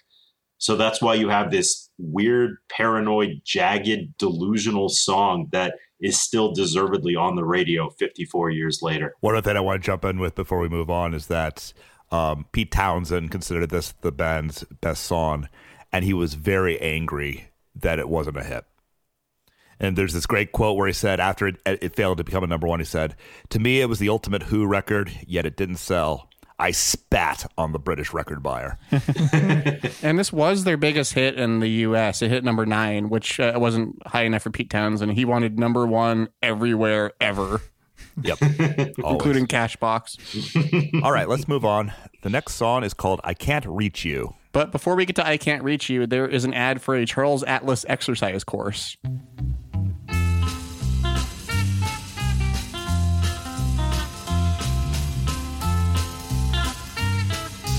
The Charles Atlas course with dynamic tension can turn you into A beast of a man. A beast of a man.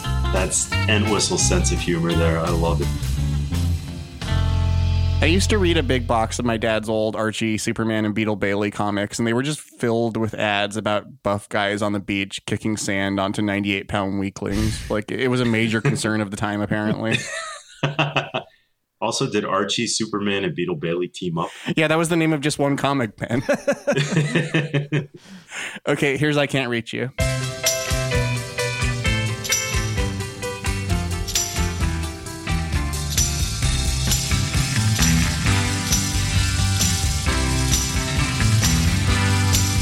A billion ages past you, a million years behind you too, a thousand miles up in the air, a trillion times I've seen you there.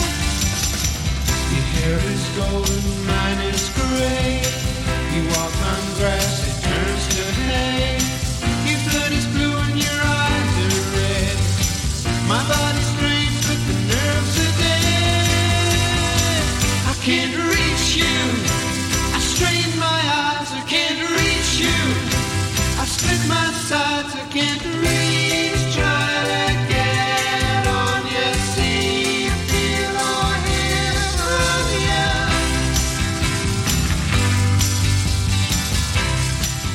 So anything coming after I can see for miles is bound to sound like a bit of a come down, and th- this one definitely is. It's kind of I think riding in a similar mood as some of the other tracks on side one, um, but there are some nice little stops and starts to kind of make it interesting. And the whole pun about I can't reach you, I guess, is clever-ish. but Wait, uh, wait, what's the pun? well, he's he's Yeah. old. I- I need to have it explained to me. He's old, so he can he literally can't reach her. Oh, okay. Gotcha. But yeah, it's. I mean, I, I enjoy it, but I we're getting into a, a bit of a. I have issues with side two that we will get to later, and this is kind of the beginning of it. Um, I like the piano on the song. I also I also really like John Entwistle's bass uh, on this one. He's well, he's great in general. He's he's great at making his presence known and leading a song forward confidently without absolutely dominating the song. I, I- just like it when bass is an active piece of a band's sound and not just you know the low notes in the background. And I I think the song is a good example. Yeah, he never wanted to be unobtrusive. Uh, he he never wanted to dominate the song, but at the same time, he didn't just want to be in the background like you described. And he plays something interesting on every Who song. He's he's he's a beast of a man. He was just so good.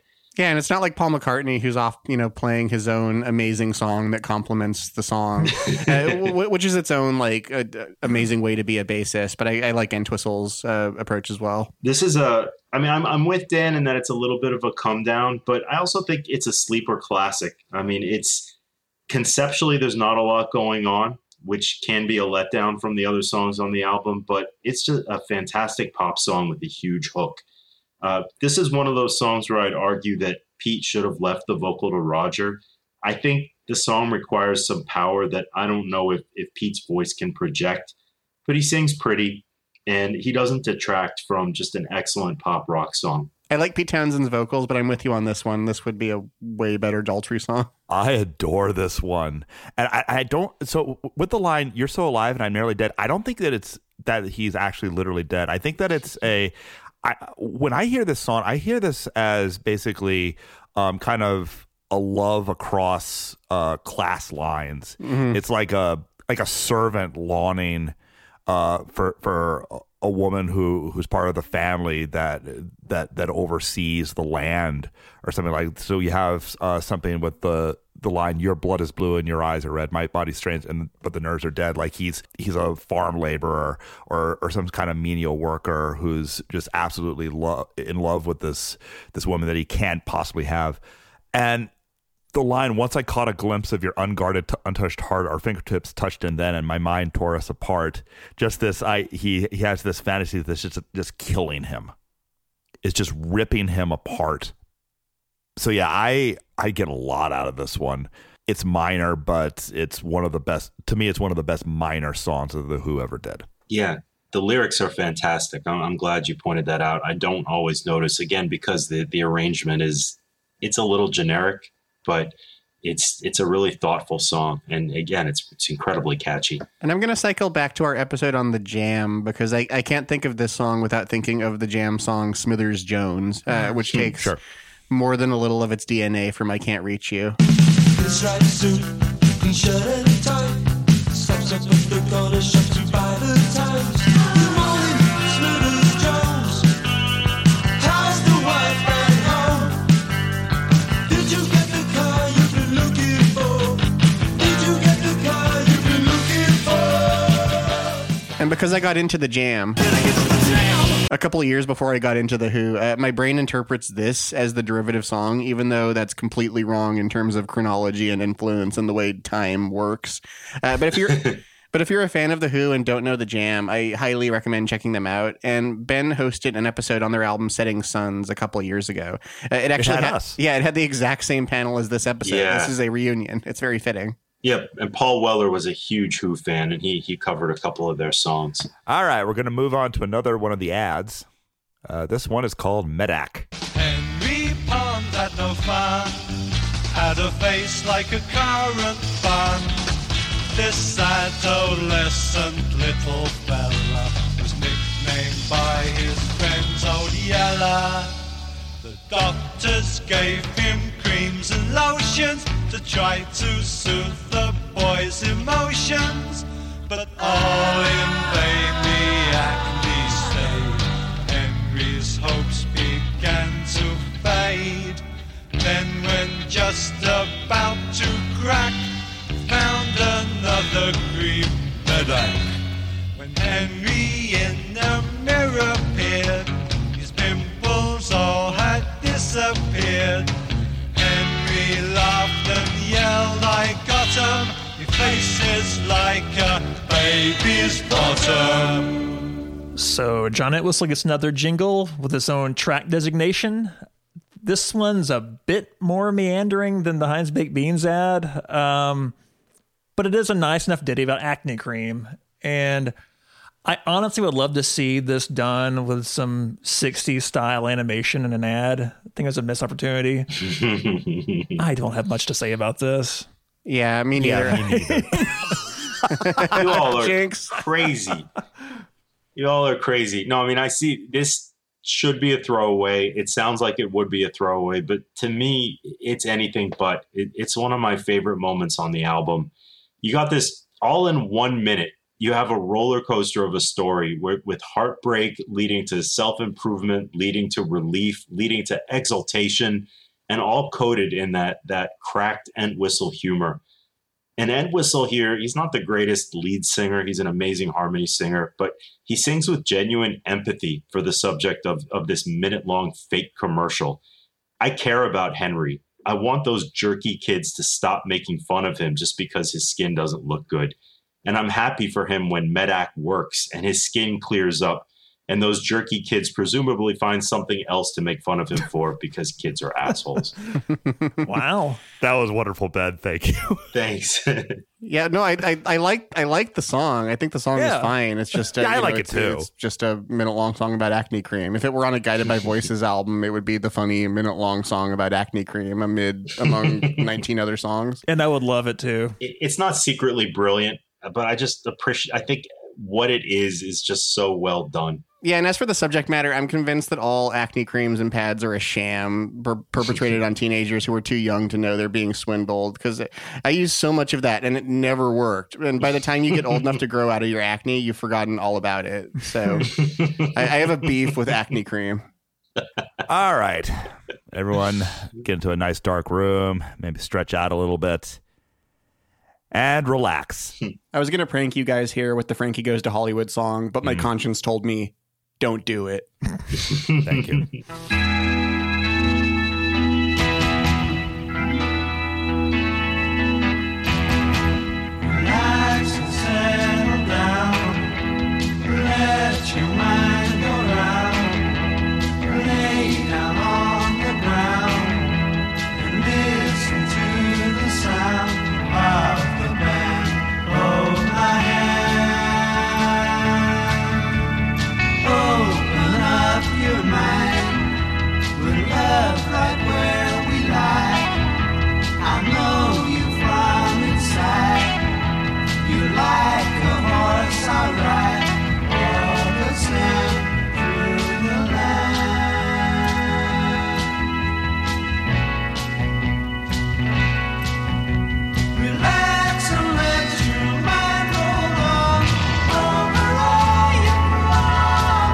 those harmonies.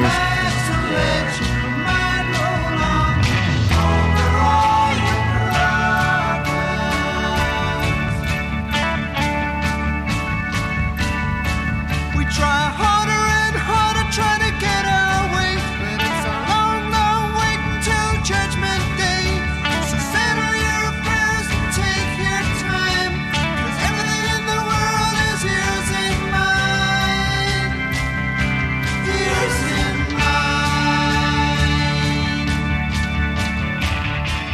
Getting a little back into the hippie vibes here. Pete said he was smoking weed around this point, and that's pretty much what this song is about. For me, this is actually the sleeper of the album. For a long time, this one just sort of passed me by, but going back to this album for this episode, it really started to stand out to me. And in particular, I really like the instrumental break with all of the kind of groovy droning and little effects there. We're getting into sort of a, a slow stretch of the album. So I think that I would often kind of lump this song in with eh, the next one. But uh, but I, I like this one a lot. Yeah, I think this one's pretty good. I, I used to like this one less than I do now. Um, it, there, there's a lot of, of interesting details, whether in the vocal harmonies, whether in the little details in the in the in the mid song break, little production flourishes here and there um, that have, have caused it to go up in my estimation. Uh, so this one was done live. Hmm. Yes, it was. Wow. Interesting. So this one is uh, can be found on an archive release from a couple years ago of their 1968 Fillmore East show. Um, and they do not have an organ on stage. It's done with their s- standard guitar centric uh, instrumentation. They do the initial uh, vocal parts as as normal as best they can. And then there's a mid-song jam that's pretty much indistinguishable from the sorts of mid-song jams that they would do during my generation. It's it's kind of awesome. And uh, I have a clip right here. Let's throw that in. Yeah.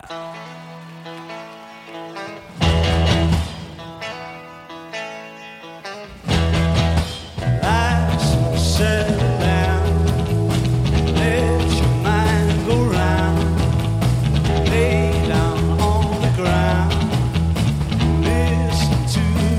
sound of the band. Hold my hand. Relax, don't wonder why. Float up to the What's the running time on that one? 12 minutes. Okay. Yeah. Yeah, like a lot of live who you have to be in the mood for a really raucous 12 minute jam. But I don't know. I, I really like the, that live version of Relax. It's filled with kind of a, an energy that's lacking in the studio version. The, though I like the organ in the studio one. Ben? I disagree with Dan here, uh, but I'm still going to channel him because whenever I listen to this song, I, I kind of hear in your voice, Dan. I hear, I, I kind of go, sure, okay, like like it's just kind of there. Um, I, I always like when, when you comment on a song like that, um, and that's just how I feel about this one. It's got a memorable enough hook, and it's got some fuzz, but the Who sound here like they could be any band. Uh, that you have maybe it's the unwho like organ or the straight ahead drum beat that any non Keith Moon could have played, or the hippy dippy lyrics that any non Pete Townshend could have written. It's not a bad song. I like that instrumental section that I think Dan was talking about. You have this dark, stinging guitar solo in the middle that make to me sounds like uh, the Jefferson Airplane and, and Jorma Kaukonen on lead guitar.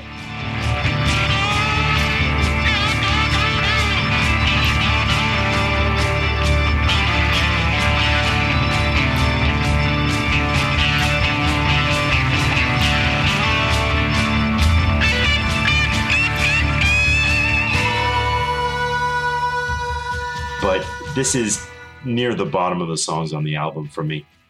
Near, and that's a, a segue to the next song. Well, with that rousing endorsement, let's move on to the next one. This is called Silas Stingy. Once upon a time there lived an old miser man by the name of Silas Stingy. Carried all his money in a little black box, which was heavy as a rock with a big padlock. All the little kids would shout when Silas was about. Money, money, money, man, money, money, bags. There goes Mingy Stingy. There goes Mingy Stingy. Money, money, money, money, money, money bags. There goes Mingy Stingy.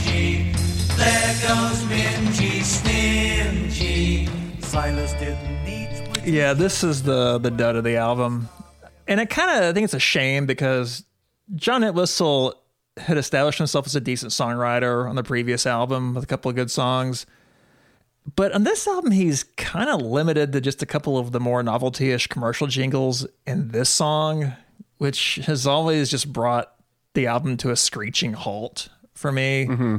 Um, I, I will be a, a little more positive because I never liked this song, but in listening to this album over and over again the past few weeks, I, I will say it's at least got some interesting structural pieces to it. And it's the chorus that's just so grating. And I just, it's got that schoolyard thing to it that's just gross and annoying to me. and what drives me crazy is, and, and this is going to be a theme for, I think, the next few songs, is they had other songs that they'd recorded in the sessions.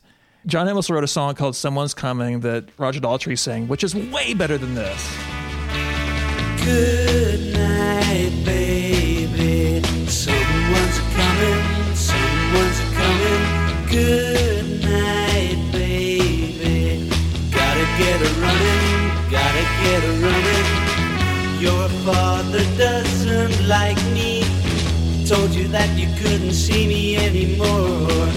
That's why we meet in secret. That's why we're hiding here. And I I don't know why they went with this song. It's eh. does anybody like the song? I don't hate it, but I want to hear you guys. I'm gonna start. I think in the future, when I hear a song like this, I'm gonna hear Dan going. "Heh." Uh, I'm gonna add that to my Dan repertoire in my head because that's a great description of a song. That's my ringtone. Text message. because, I, Yeah. because I have a ringtone in 2021. Yeah, I'm I'm with everyone else here. Right? I assume uh, you you guys are coming up, but uh, Entwistle was usually so good at writing these kind of nursery rhyme bass guitar melodies that aren't melodic the way that you would expect from a Pete melody or even from a Paul McCartney bass line, like Rich was talking about. But they're still catchy and clever and enjoyable. But this one just doesn't work. Uh, you have, I do like the one dramatic descending bass riff uh, where he's going, "Someone will steal it all." Otherwise, it's a real disappointment. Yeah, this is the only song on the album I'd straight up cut if I were given full edit on the Who Sell Out. Uh, but uh, but uh, this is a good opportunity to plug the tribute album, the new Sellout, actually. Yeah, in 1999 and 2000, a bunch of power pop acts came together and recorded covers of this entire album, including updated commercial breaks. And uh, the whole project sat unreleased until Future Man Records distributed it in 2012. And I'm bringing this up now because there's a cover of Silas Stingy by Zumpano, uh, which was the original band of AC Newman from the New Pornographers. And uh, to me, their version reveals that it was actually a pretty good song all along, just waiting for the right arrangement. Once upon a time,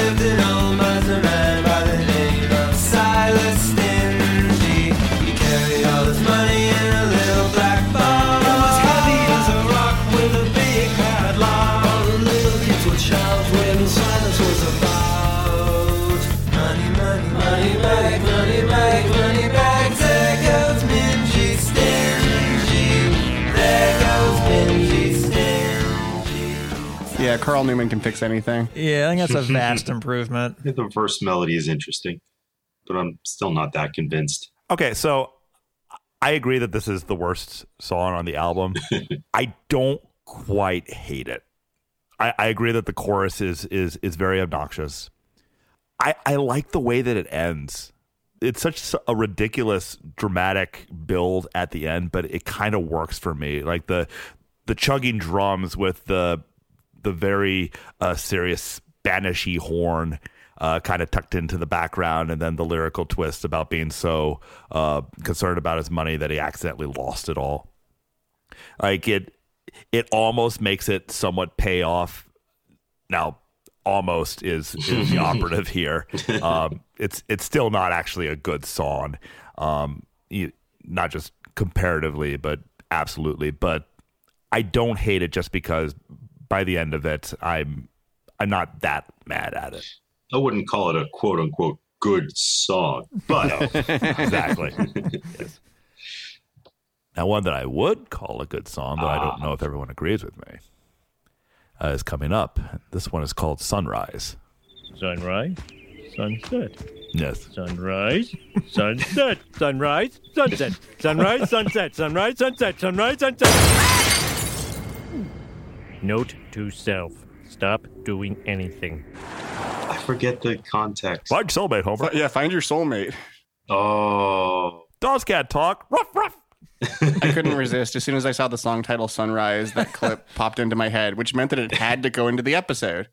Anyway, here's the Who's Sunrise.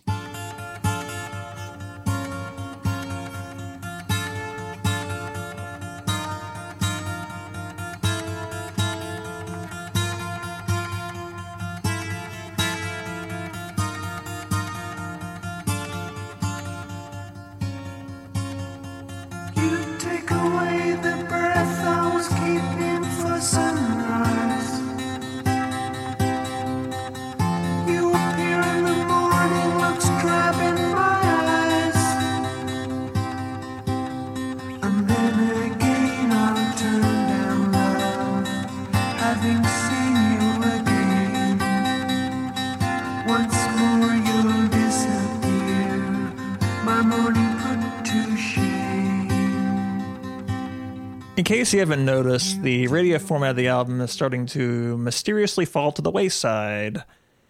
Here we get an abrupt left turn into what's essentially Pete Townshend demos. And to me, it's always felt out of place. Uh, Keith Moon was upset that Pete insisted on including this song on the album, which squeezed out his one songwriting contribution. Uh, and while Girl's Eyes maybe isn't a masterpiece, I do think it's more in the feel of the rest of the album than this. Girl's eyes, butterflies, how she cries, can't get through to you. She knows all the charts, breaks her heart, thinks a lot of you.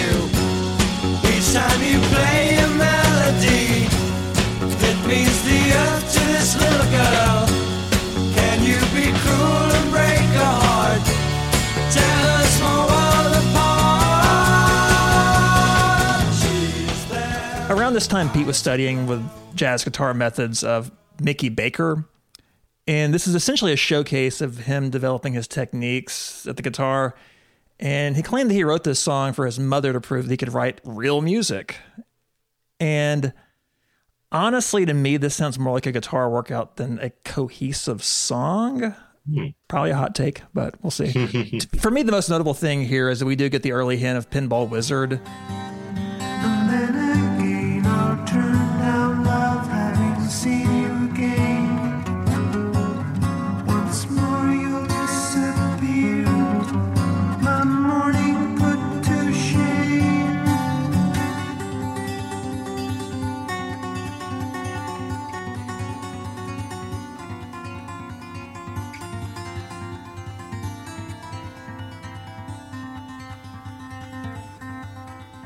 And it's interesting to hear the songwriting process at work, but I think the decision to include it on the album was kind of questionable. very interesting. Tell me I'm wrong. I love Sunrise.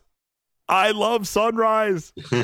it has this mystical feel to it that like I, I associate it with like it's it sounds like a, a song with that title should sound like to me. Like I get I get a similar feeling with the song Dusk by Genesis from a couple years later, which captures the, the, the similar idea of, of the sun disappearing over the the horizon as as this one does with it appearing. I like having uh the first two iterations of the you take away the breath I was keeping for sunrise. I like I like that they're in two different keys. Um, st- it starts in F, then it goes in in into G before heading back to F uh, for the last part. It just has a really really lovely atmosphere to me, even if it's not the most directly memorable of of the of the sort of of pop ballads that the Townshend could write. Like I get this one in my head all the time, um, just because of the impression that it leaves. um, perhaps above and beyond uh, the raw musical materials. So I, I'm a big fan of this one. Ben, back me up. Yeah, absolutely. Uh, I'm, I'm on Team John with this one.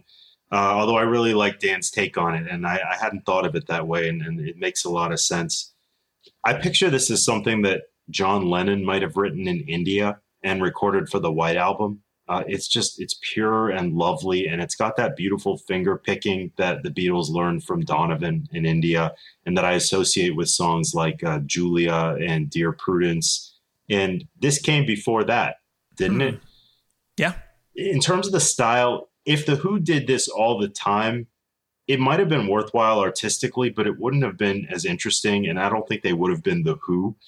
The Who are basically energy and humor when you when it comes down to it. They don't always have to be those things, but that's the key that I always want them to come back to is energy and humor.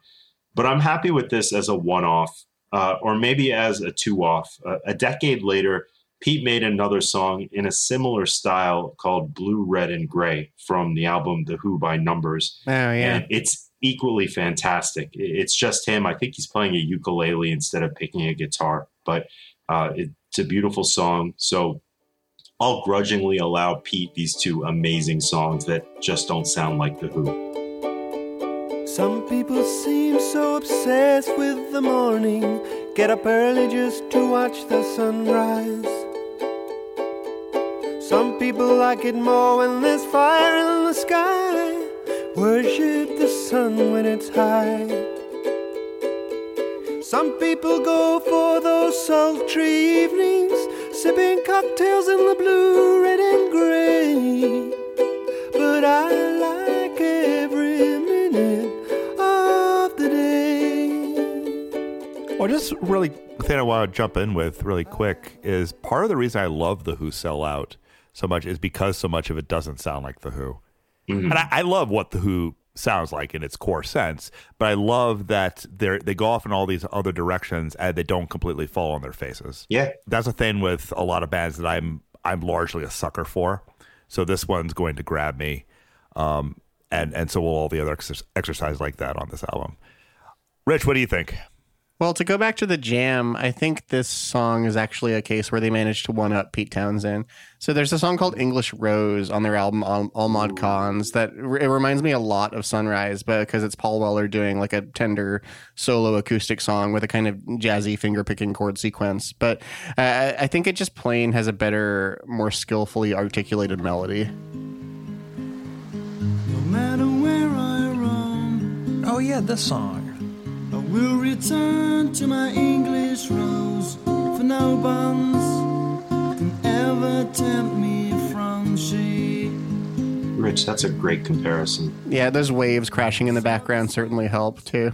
But anyway, you win this round, the jam. yeah, I agree. All right, we're going to move on to the final track on the Who Sell Out, and this is called Rael. Okay, John, I'm pretty sure you know what's about to happen. Here it is. I would have been offended if it didn't. And the lamb lies down on Broadway. It's like our Genesis episode never ended. Yes. Is this the first Genesis reference on Discord and Rhyme? the first one ever. okay, here's the Who's Rael.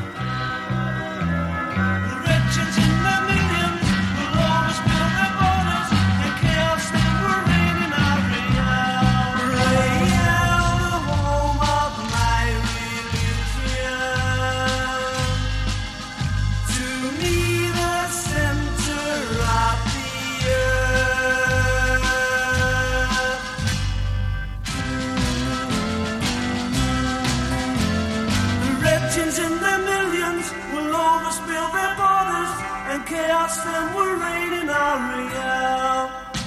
My heritage is.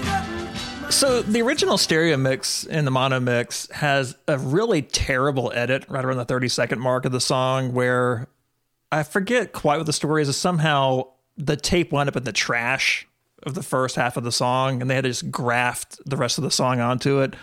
So you get this really nasty edit that they've actually fixed on the 1995 remix. So again, another reason to get the remix. Yeah, there's a, there's a probably apocryphal story that when Pete Townshend found out about the damaged tape, uh, he threw a chair through the glass partition in the control room, and then calmly told the engineer, "Don't worry, sometimes these things happen." That probably didn't actually happen, but funny, you know, little tale nonetheless. And you know, it was a pretty crude edit, and uh, it was disappointing to the point where they actually did a re-recording of the song, and they ultimately decided the re-recording just didn't sound right for the album, so they just stuck with the what was what they could salvage of the original uh, performance. The song itself was initially conceived as a 30-minute rock opera about a soldier from the fictional country of Real. Am I saying that right? Real. Yeah. Who goes on to fight the invading Chinese army. The song was first shrunk down to 10 minutes and then down to five minutes in the hope to make it a single, but it was still too long to be a single anyway. and I really can't imagine this lining up the charts t- to begin with. So I don't know why they went to all that effort to make it more compact. This is where the sneak preview of Tommy really kicks in. Most notably, you get the instrumental backing that would be repurposed as Sparks.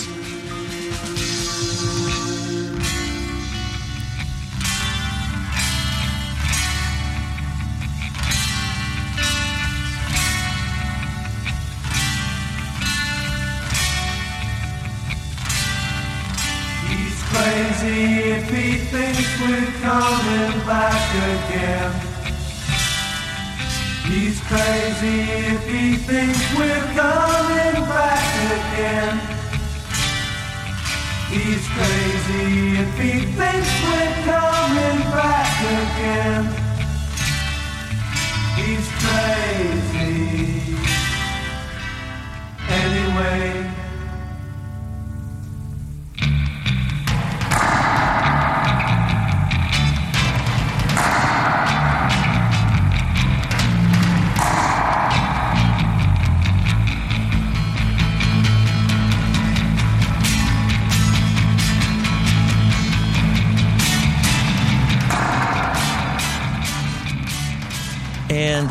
This foreshadowing sort of reminds me of the end of Back to the Future Part 2, where they basically just have a trailer for Part 3 at the end of it. Um, just imagine a train going by. That's great. What a great comparison. Um, and this might be controversial as well, but this track has, has never quite gelled together for me either. Uh, I Do, think do, people, do people love Rael? Or is, I don't know. Like, I mean, is I'm there not like sure a huge contingent of Who fans? I mean, I think it's an interesting glimpse again into Pete Townshend's songwriting, but to me, it feels like an interesting preview of what he would go on to do. And I think him including something like this in the album is a bit premature. Like, I don't think he had quite reached that point yet to have it be this grand closing statement for the album.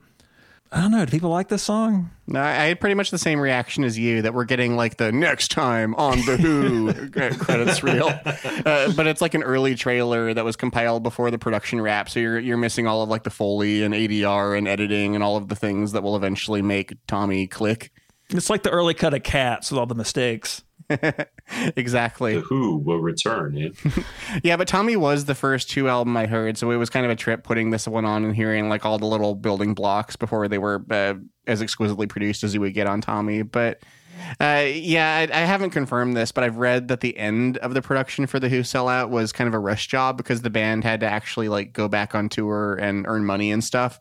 Uh, w- which also accounts for the way the commercial breaks disappear as as the album goes on, um, and, and I think that this is this song is where that's the most obvious. Like it, it it definitely feels much more like openly unfinished than anything else on the album. So I don't love this song, but it still sounds to me light years better than, for instance, the uh, the studio version of a quick one while he's away.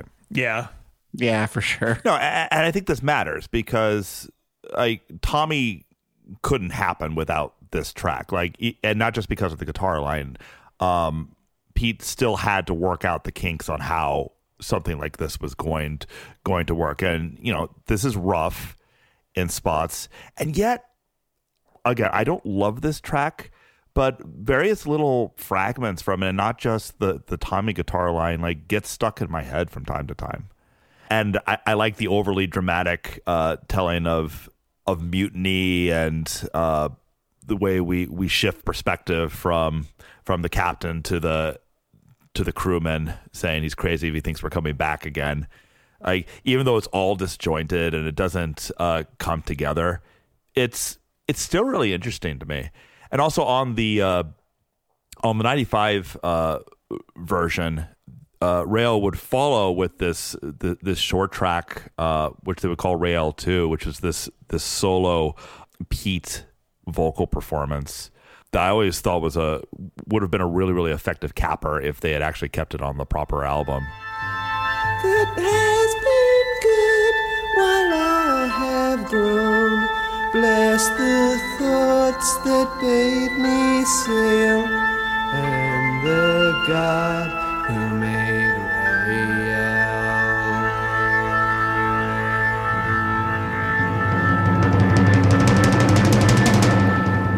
I, I always like to imagine that the the album actually ended on that point instead of where it actually does. So all the Rael stands out there, uh, you know where to direct your angry emails. Dan at discordandrhyme.com. Uh, actually, you can give that direct them at me too. Rael isn't without worth, uh, but it should have been left off the album to me. It, it doesn't fit the concept. And that's not the worst thing because I've never heard a concept album that kept the story going the whole way through. Uh, but Sunrise would have been a very nice note to end things on. And instead, they ended on this rambling, strange, melodic, not unenjoyable, but just inessential rock opera uh, to close the album.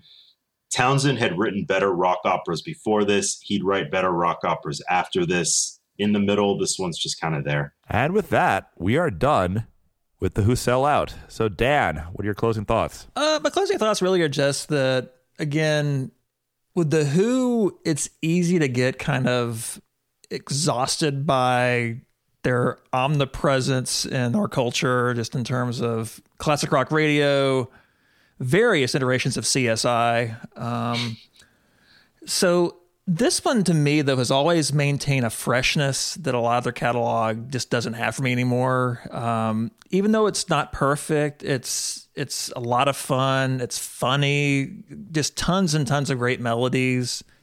And one thing I will say in terms of if you do not own this album or if you only own the album on vinyl, by all means get it on CD with the bonus tracks because there's a lot of great stuff that just didn't make the cut. That's just relegated to bonus tracks, and you should hear them. So this album wilts a little bit at the end. Uh, I don't think many people will dispute that.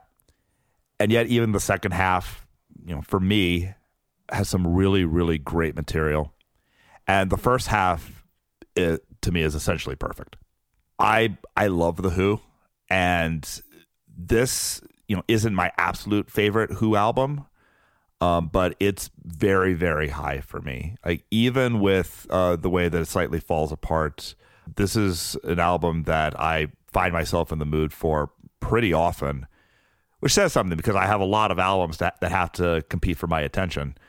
Um, but this is one that I find myself coming back to over and over again. And yeah, if if you think that you're sick of the Who, or if there's a particular idea of the Who that you've gotten stuck on, like this is a great palate cleanser and a great way to to remind you that oh yeah, the the Who could be a really vital and uh, really creative and and really interesting band that could go in a lot of different directions. So yeah, I love this album. Ben. I wish the Who had done more albums like this one uh, somehow, because I don't think they should have done anything different before or after. But I just wish there was more like this in the catalog. The album hits such a sweet spot of melody, humor, creative invention, and virtuosic execution. The band was this good after the Who sell out, but they were never this good this way again. Uh, so, Dan, you made an awesome choice for this episode. I really enjoyed talking about it. So, Dan, if somebody hears this album and they want to hear more material from The Who, where would you direct them? Well, early on, you guys spoke highly of the compilation Meaty, Beaty, Big, and Bouncy. Rules. Hell yeah. Yeah. It's so mm-hmm. good. And, you know, it, it might be a bold move to recommend a compilation, but as far as this era of The Who, I mean, it is just too perfect of an album to not recommend it.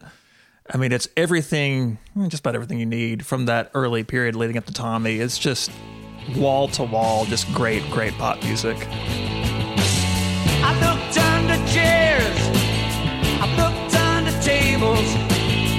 To find the key to 50 million fables. They call me the seeker.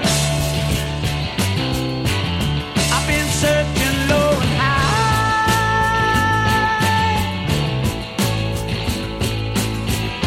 I won't get to get what I'm after till the day I die. to go further, I would say, and again, this is like the Stones, where do I need to tell you about who's next and all that, and whatever. But live at Leeds, for sure, that's one that I got relatively late. And good God, like it is one of the most famous live albums for a reason, especially the extend the expanded version, the 1995 version. Uh, just an incredible live band. And just because I like recommending movies, I would say The Kids Are All Right from 1978 is a really good documentary that has just tons of great live footage and good interviews. Uh, it's usually streaming, I think. I think I've seen it streaming recently, so check it out if you haven't seen it.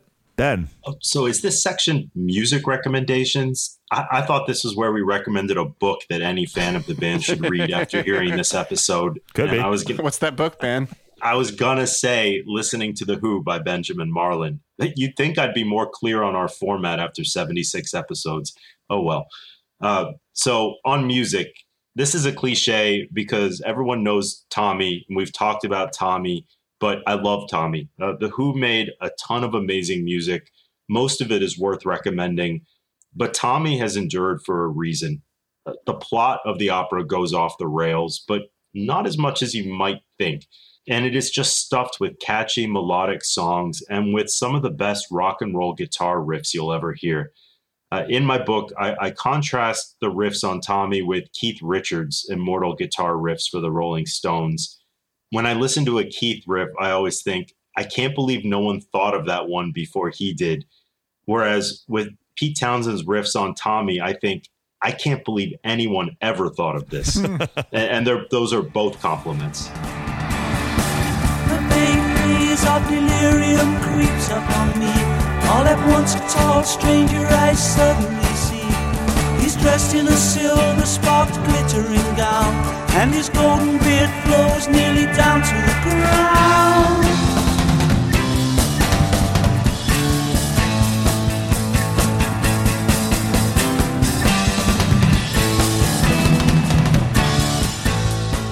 Uh, so go explore Tommy, not the way that his wicked Uncle Ernie did. Uh, just listen to the music. You can't go wrong with it. Rich, what about you?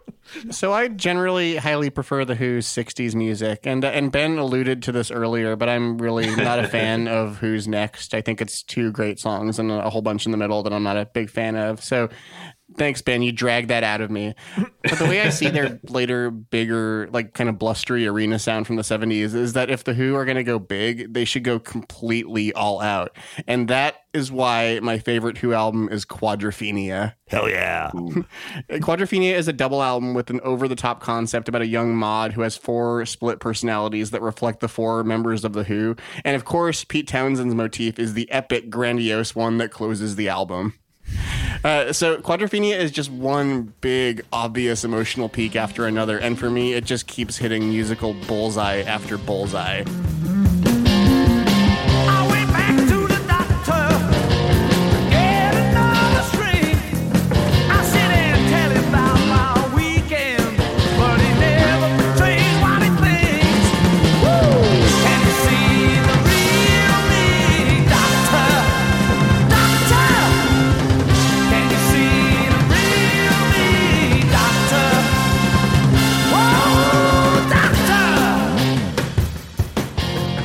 And and just to needle Ben, there are a couple of lengthy instrumental suites on the album that are the closest that the Who ever came to prog. So the Who are prog. and uh, something I just thought of, if any if any of our listeners that haven't seen the TV show Freaks and Geeks, uh, there's a great episode of the show where the entire soundtrack consists of Who songs, and it's extraordinarily well done. Yeah, it's a good one. So as for me, um, I am an enormous fan of the Who, uh, both studio and live. Various studio uh, peaks have been hit here. Um, I just want to talk about their their live sound a little bit. So live at Leeds was mentioned earlier. Um, there are an increasing number of not only legal but semi-legal uh, recordings out there of, of, of various broadcasts from the say the 68 to 70 era and you can get uh, live footage on on uh, bonus tracks from from various studio albums. One live album that i come back to over and over again through the years and i have a lot of nostalgic attachment to is uh recording of their 1970 isle of wight performance. This was an album for me where in college it was very frequent if I wanted to study or if I, I was driving home on a trip, I would put this in on a tape uh, that I, I made it so I could actually listen to in the car and just crank it.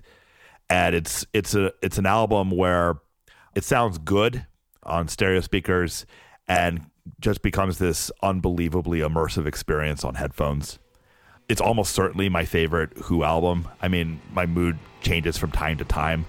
Um, but if I could only take one Who album with me to the proverbial desert island, it would be uh, the recording of their their Isle of Wight Festival 1970 show.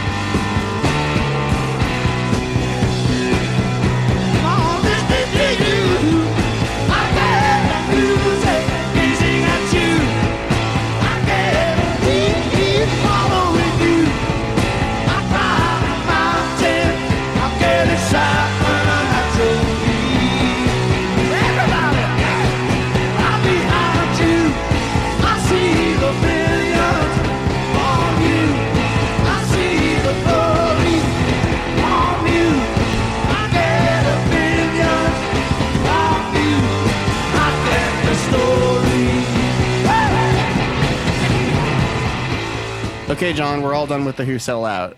Woo! So it's time for you to tell us who's next.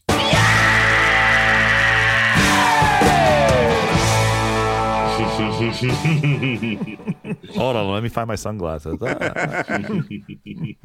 Up next, Rich will be hosting an episode on martinis and bikinis by Sam Phillips. I'll be bringing my bikini and some martinis. so this is one of the lesser known albums we've covered on the show, and I'm excited to introduce people to it. Yeah, I listened to it recently. It's it's quite good. All right, roll credits.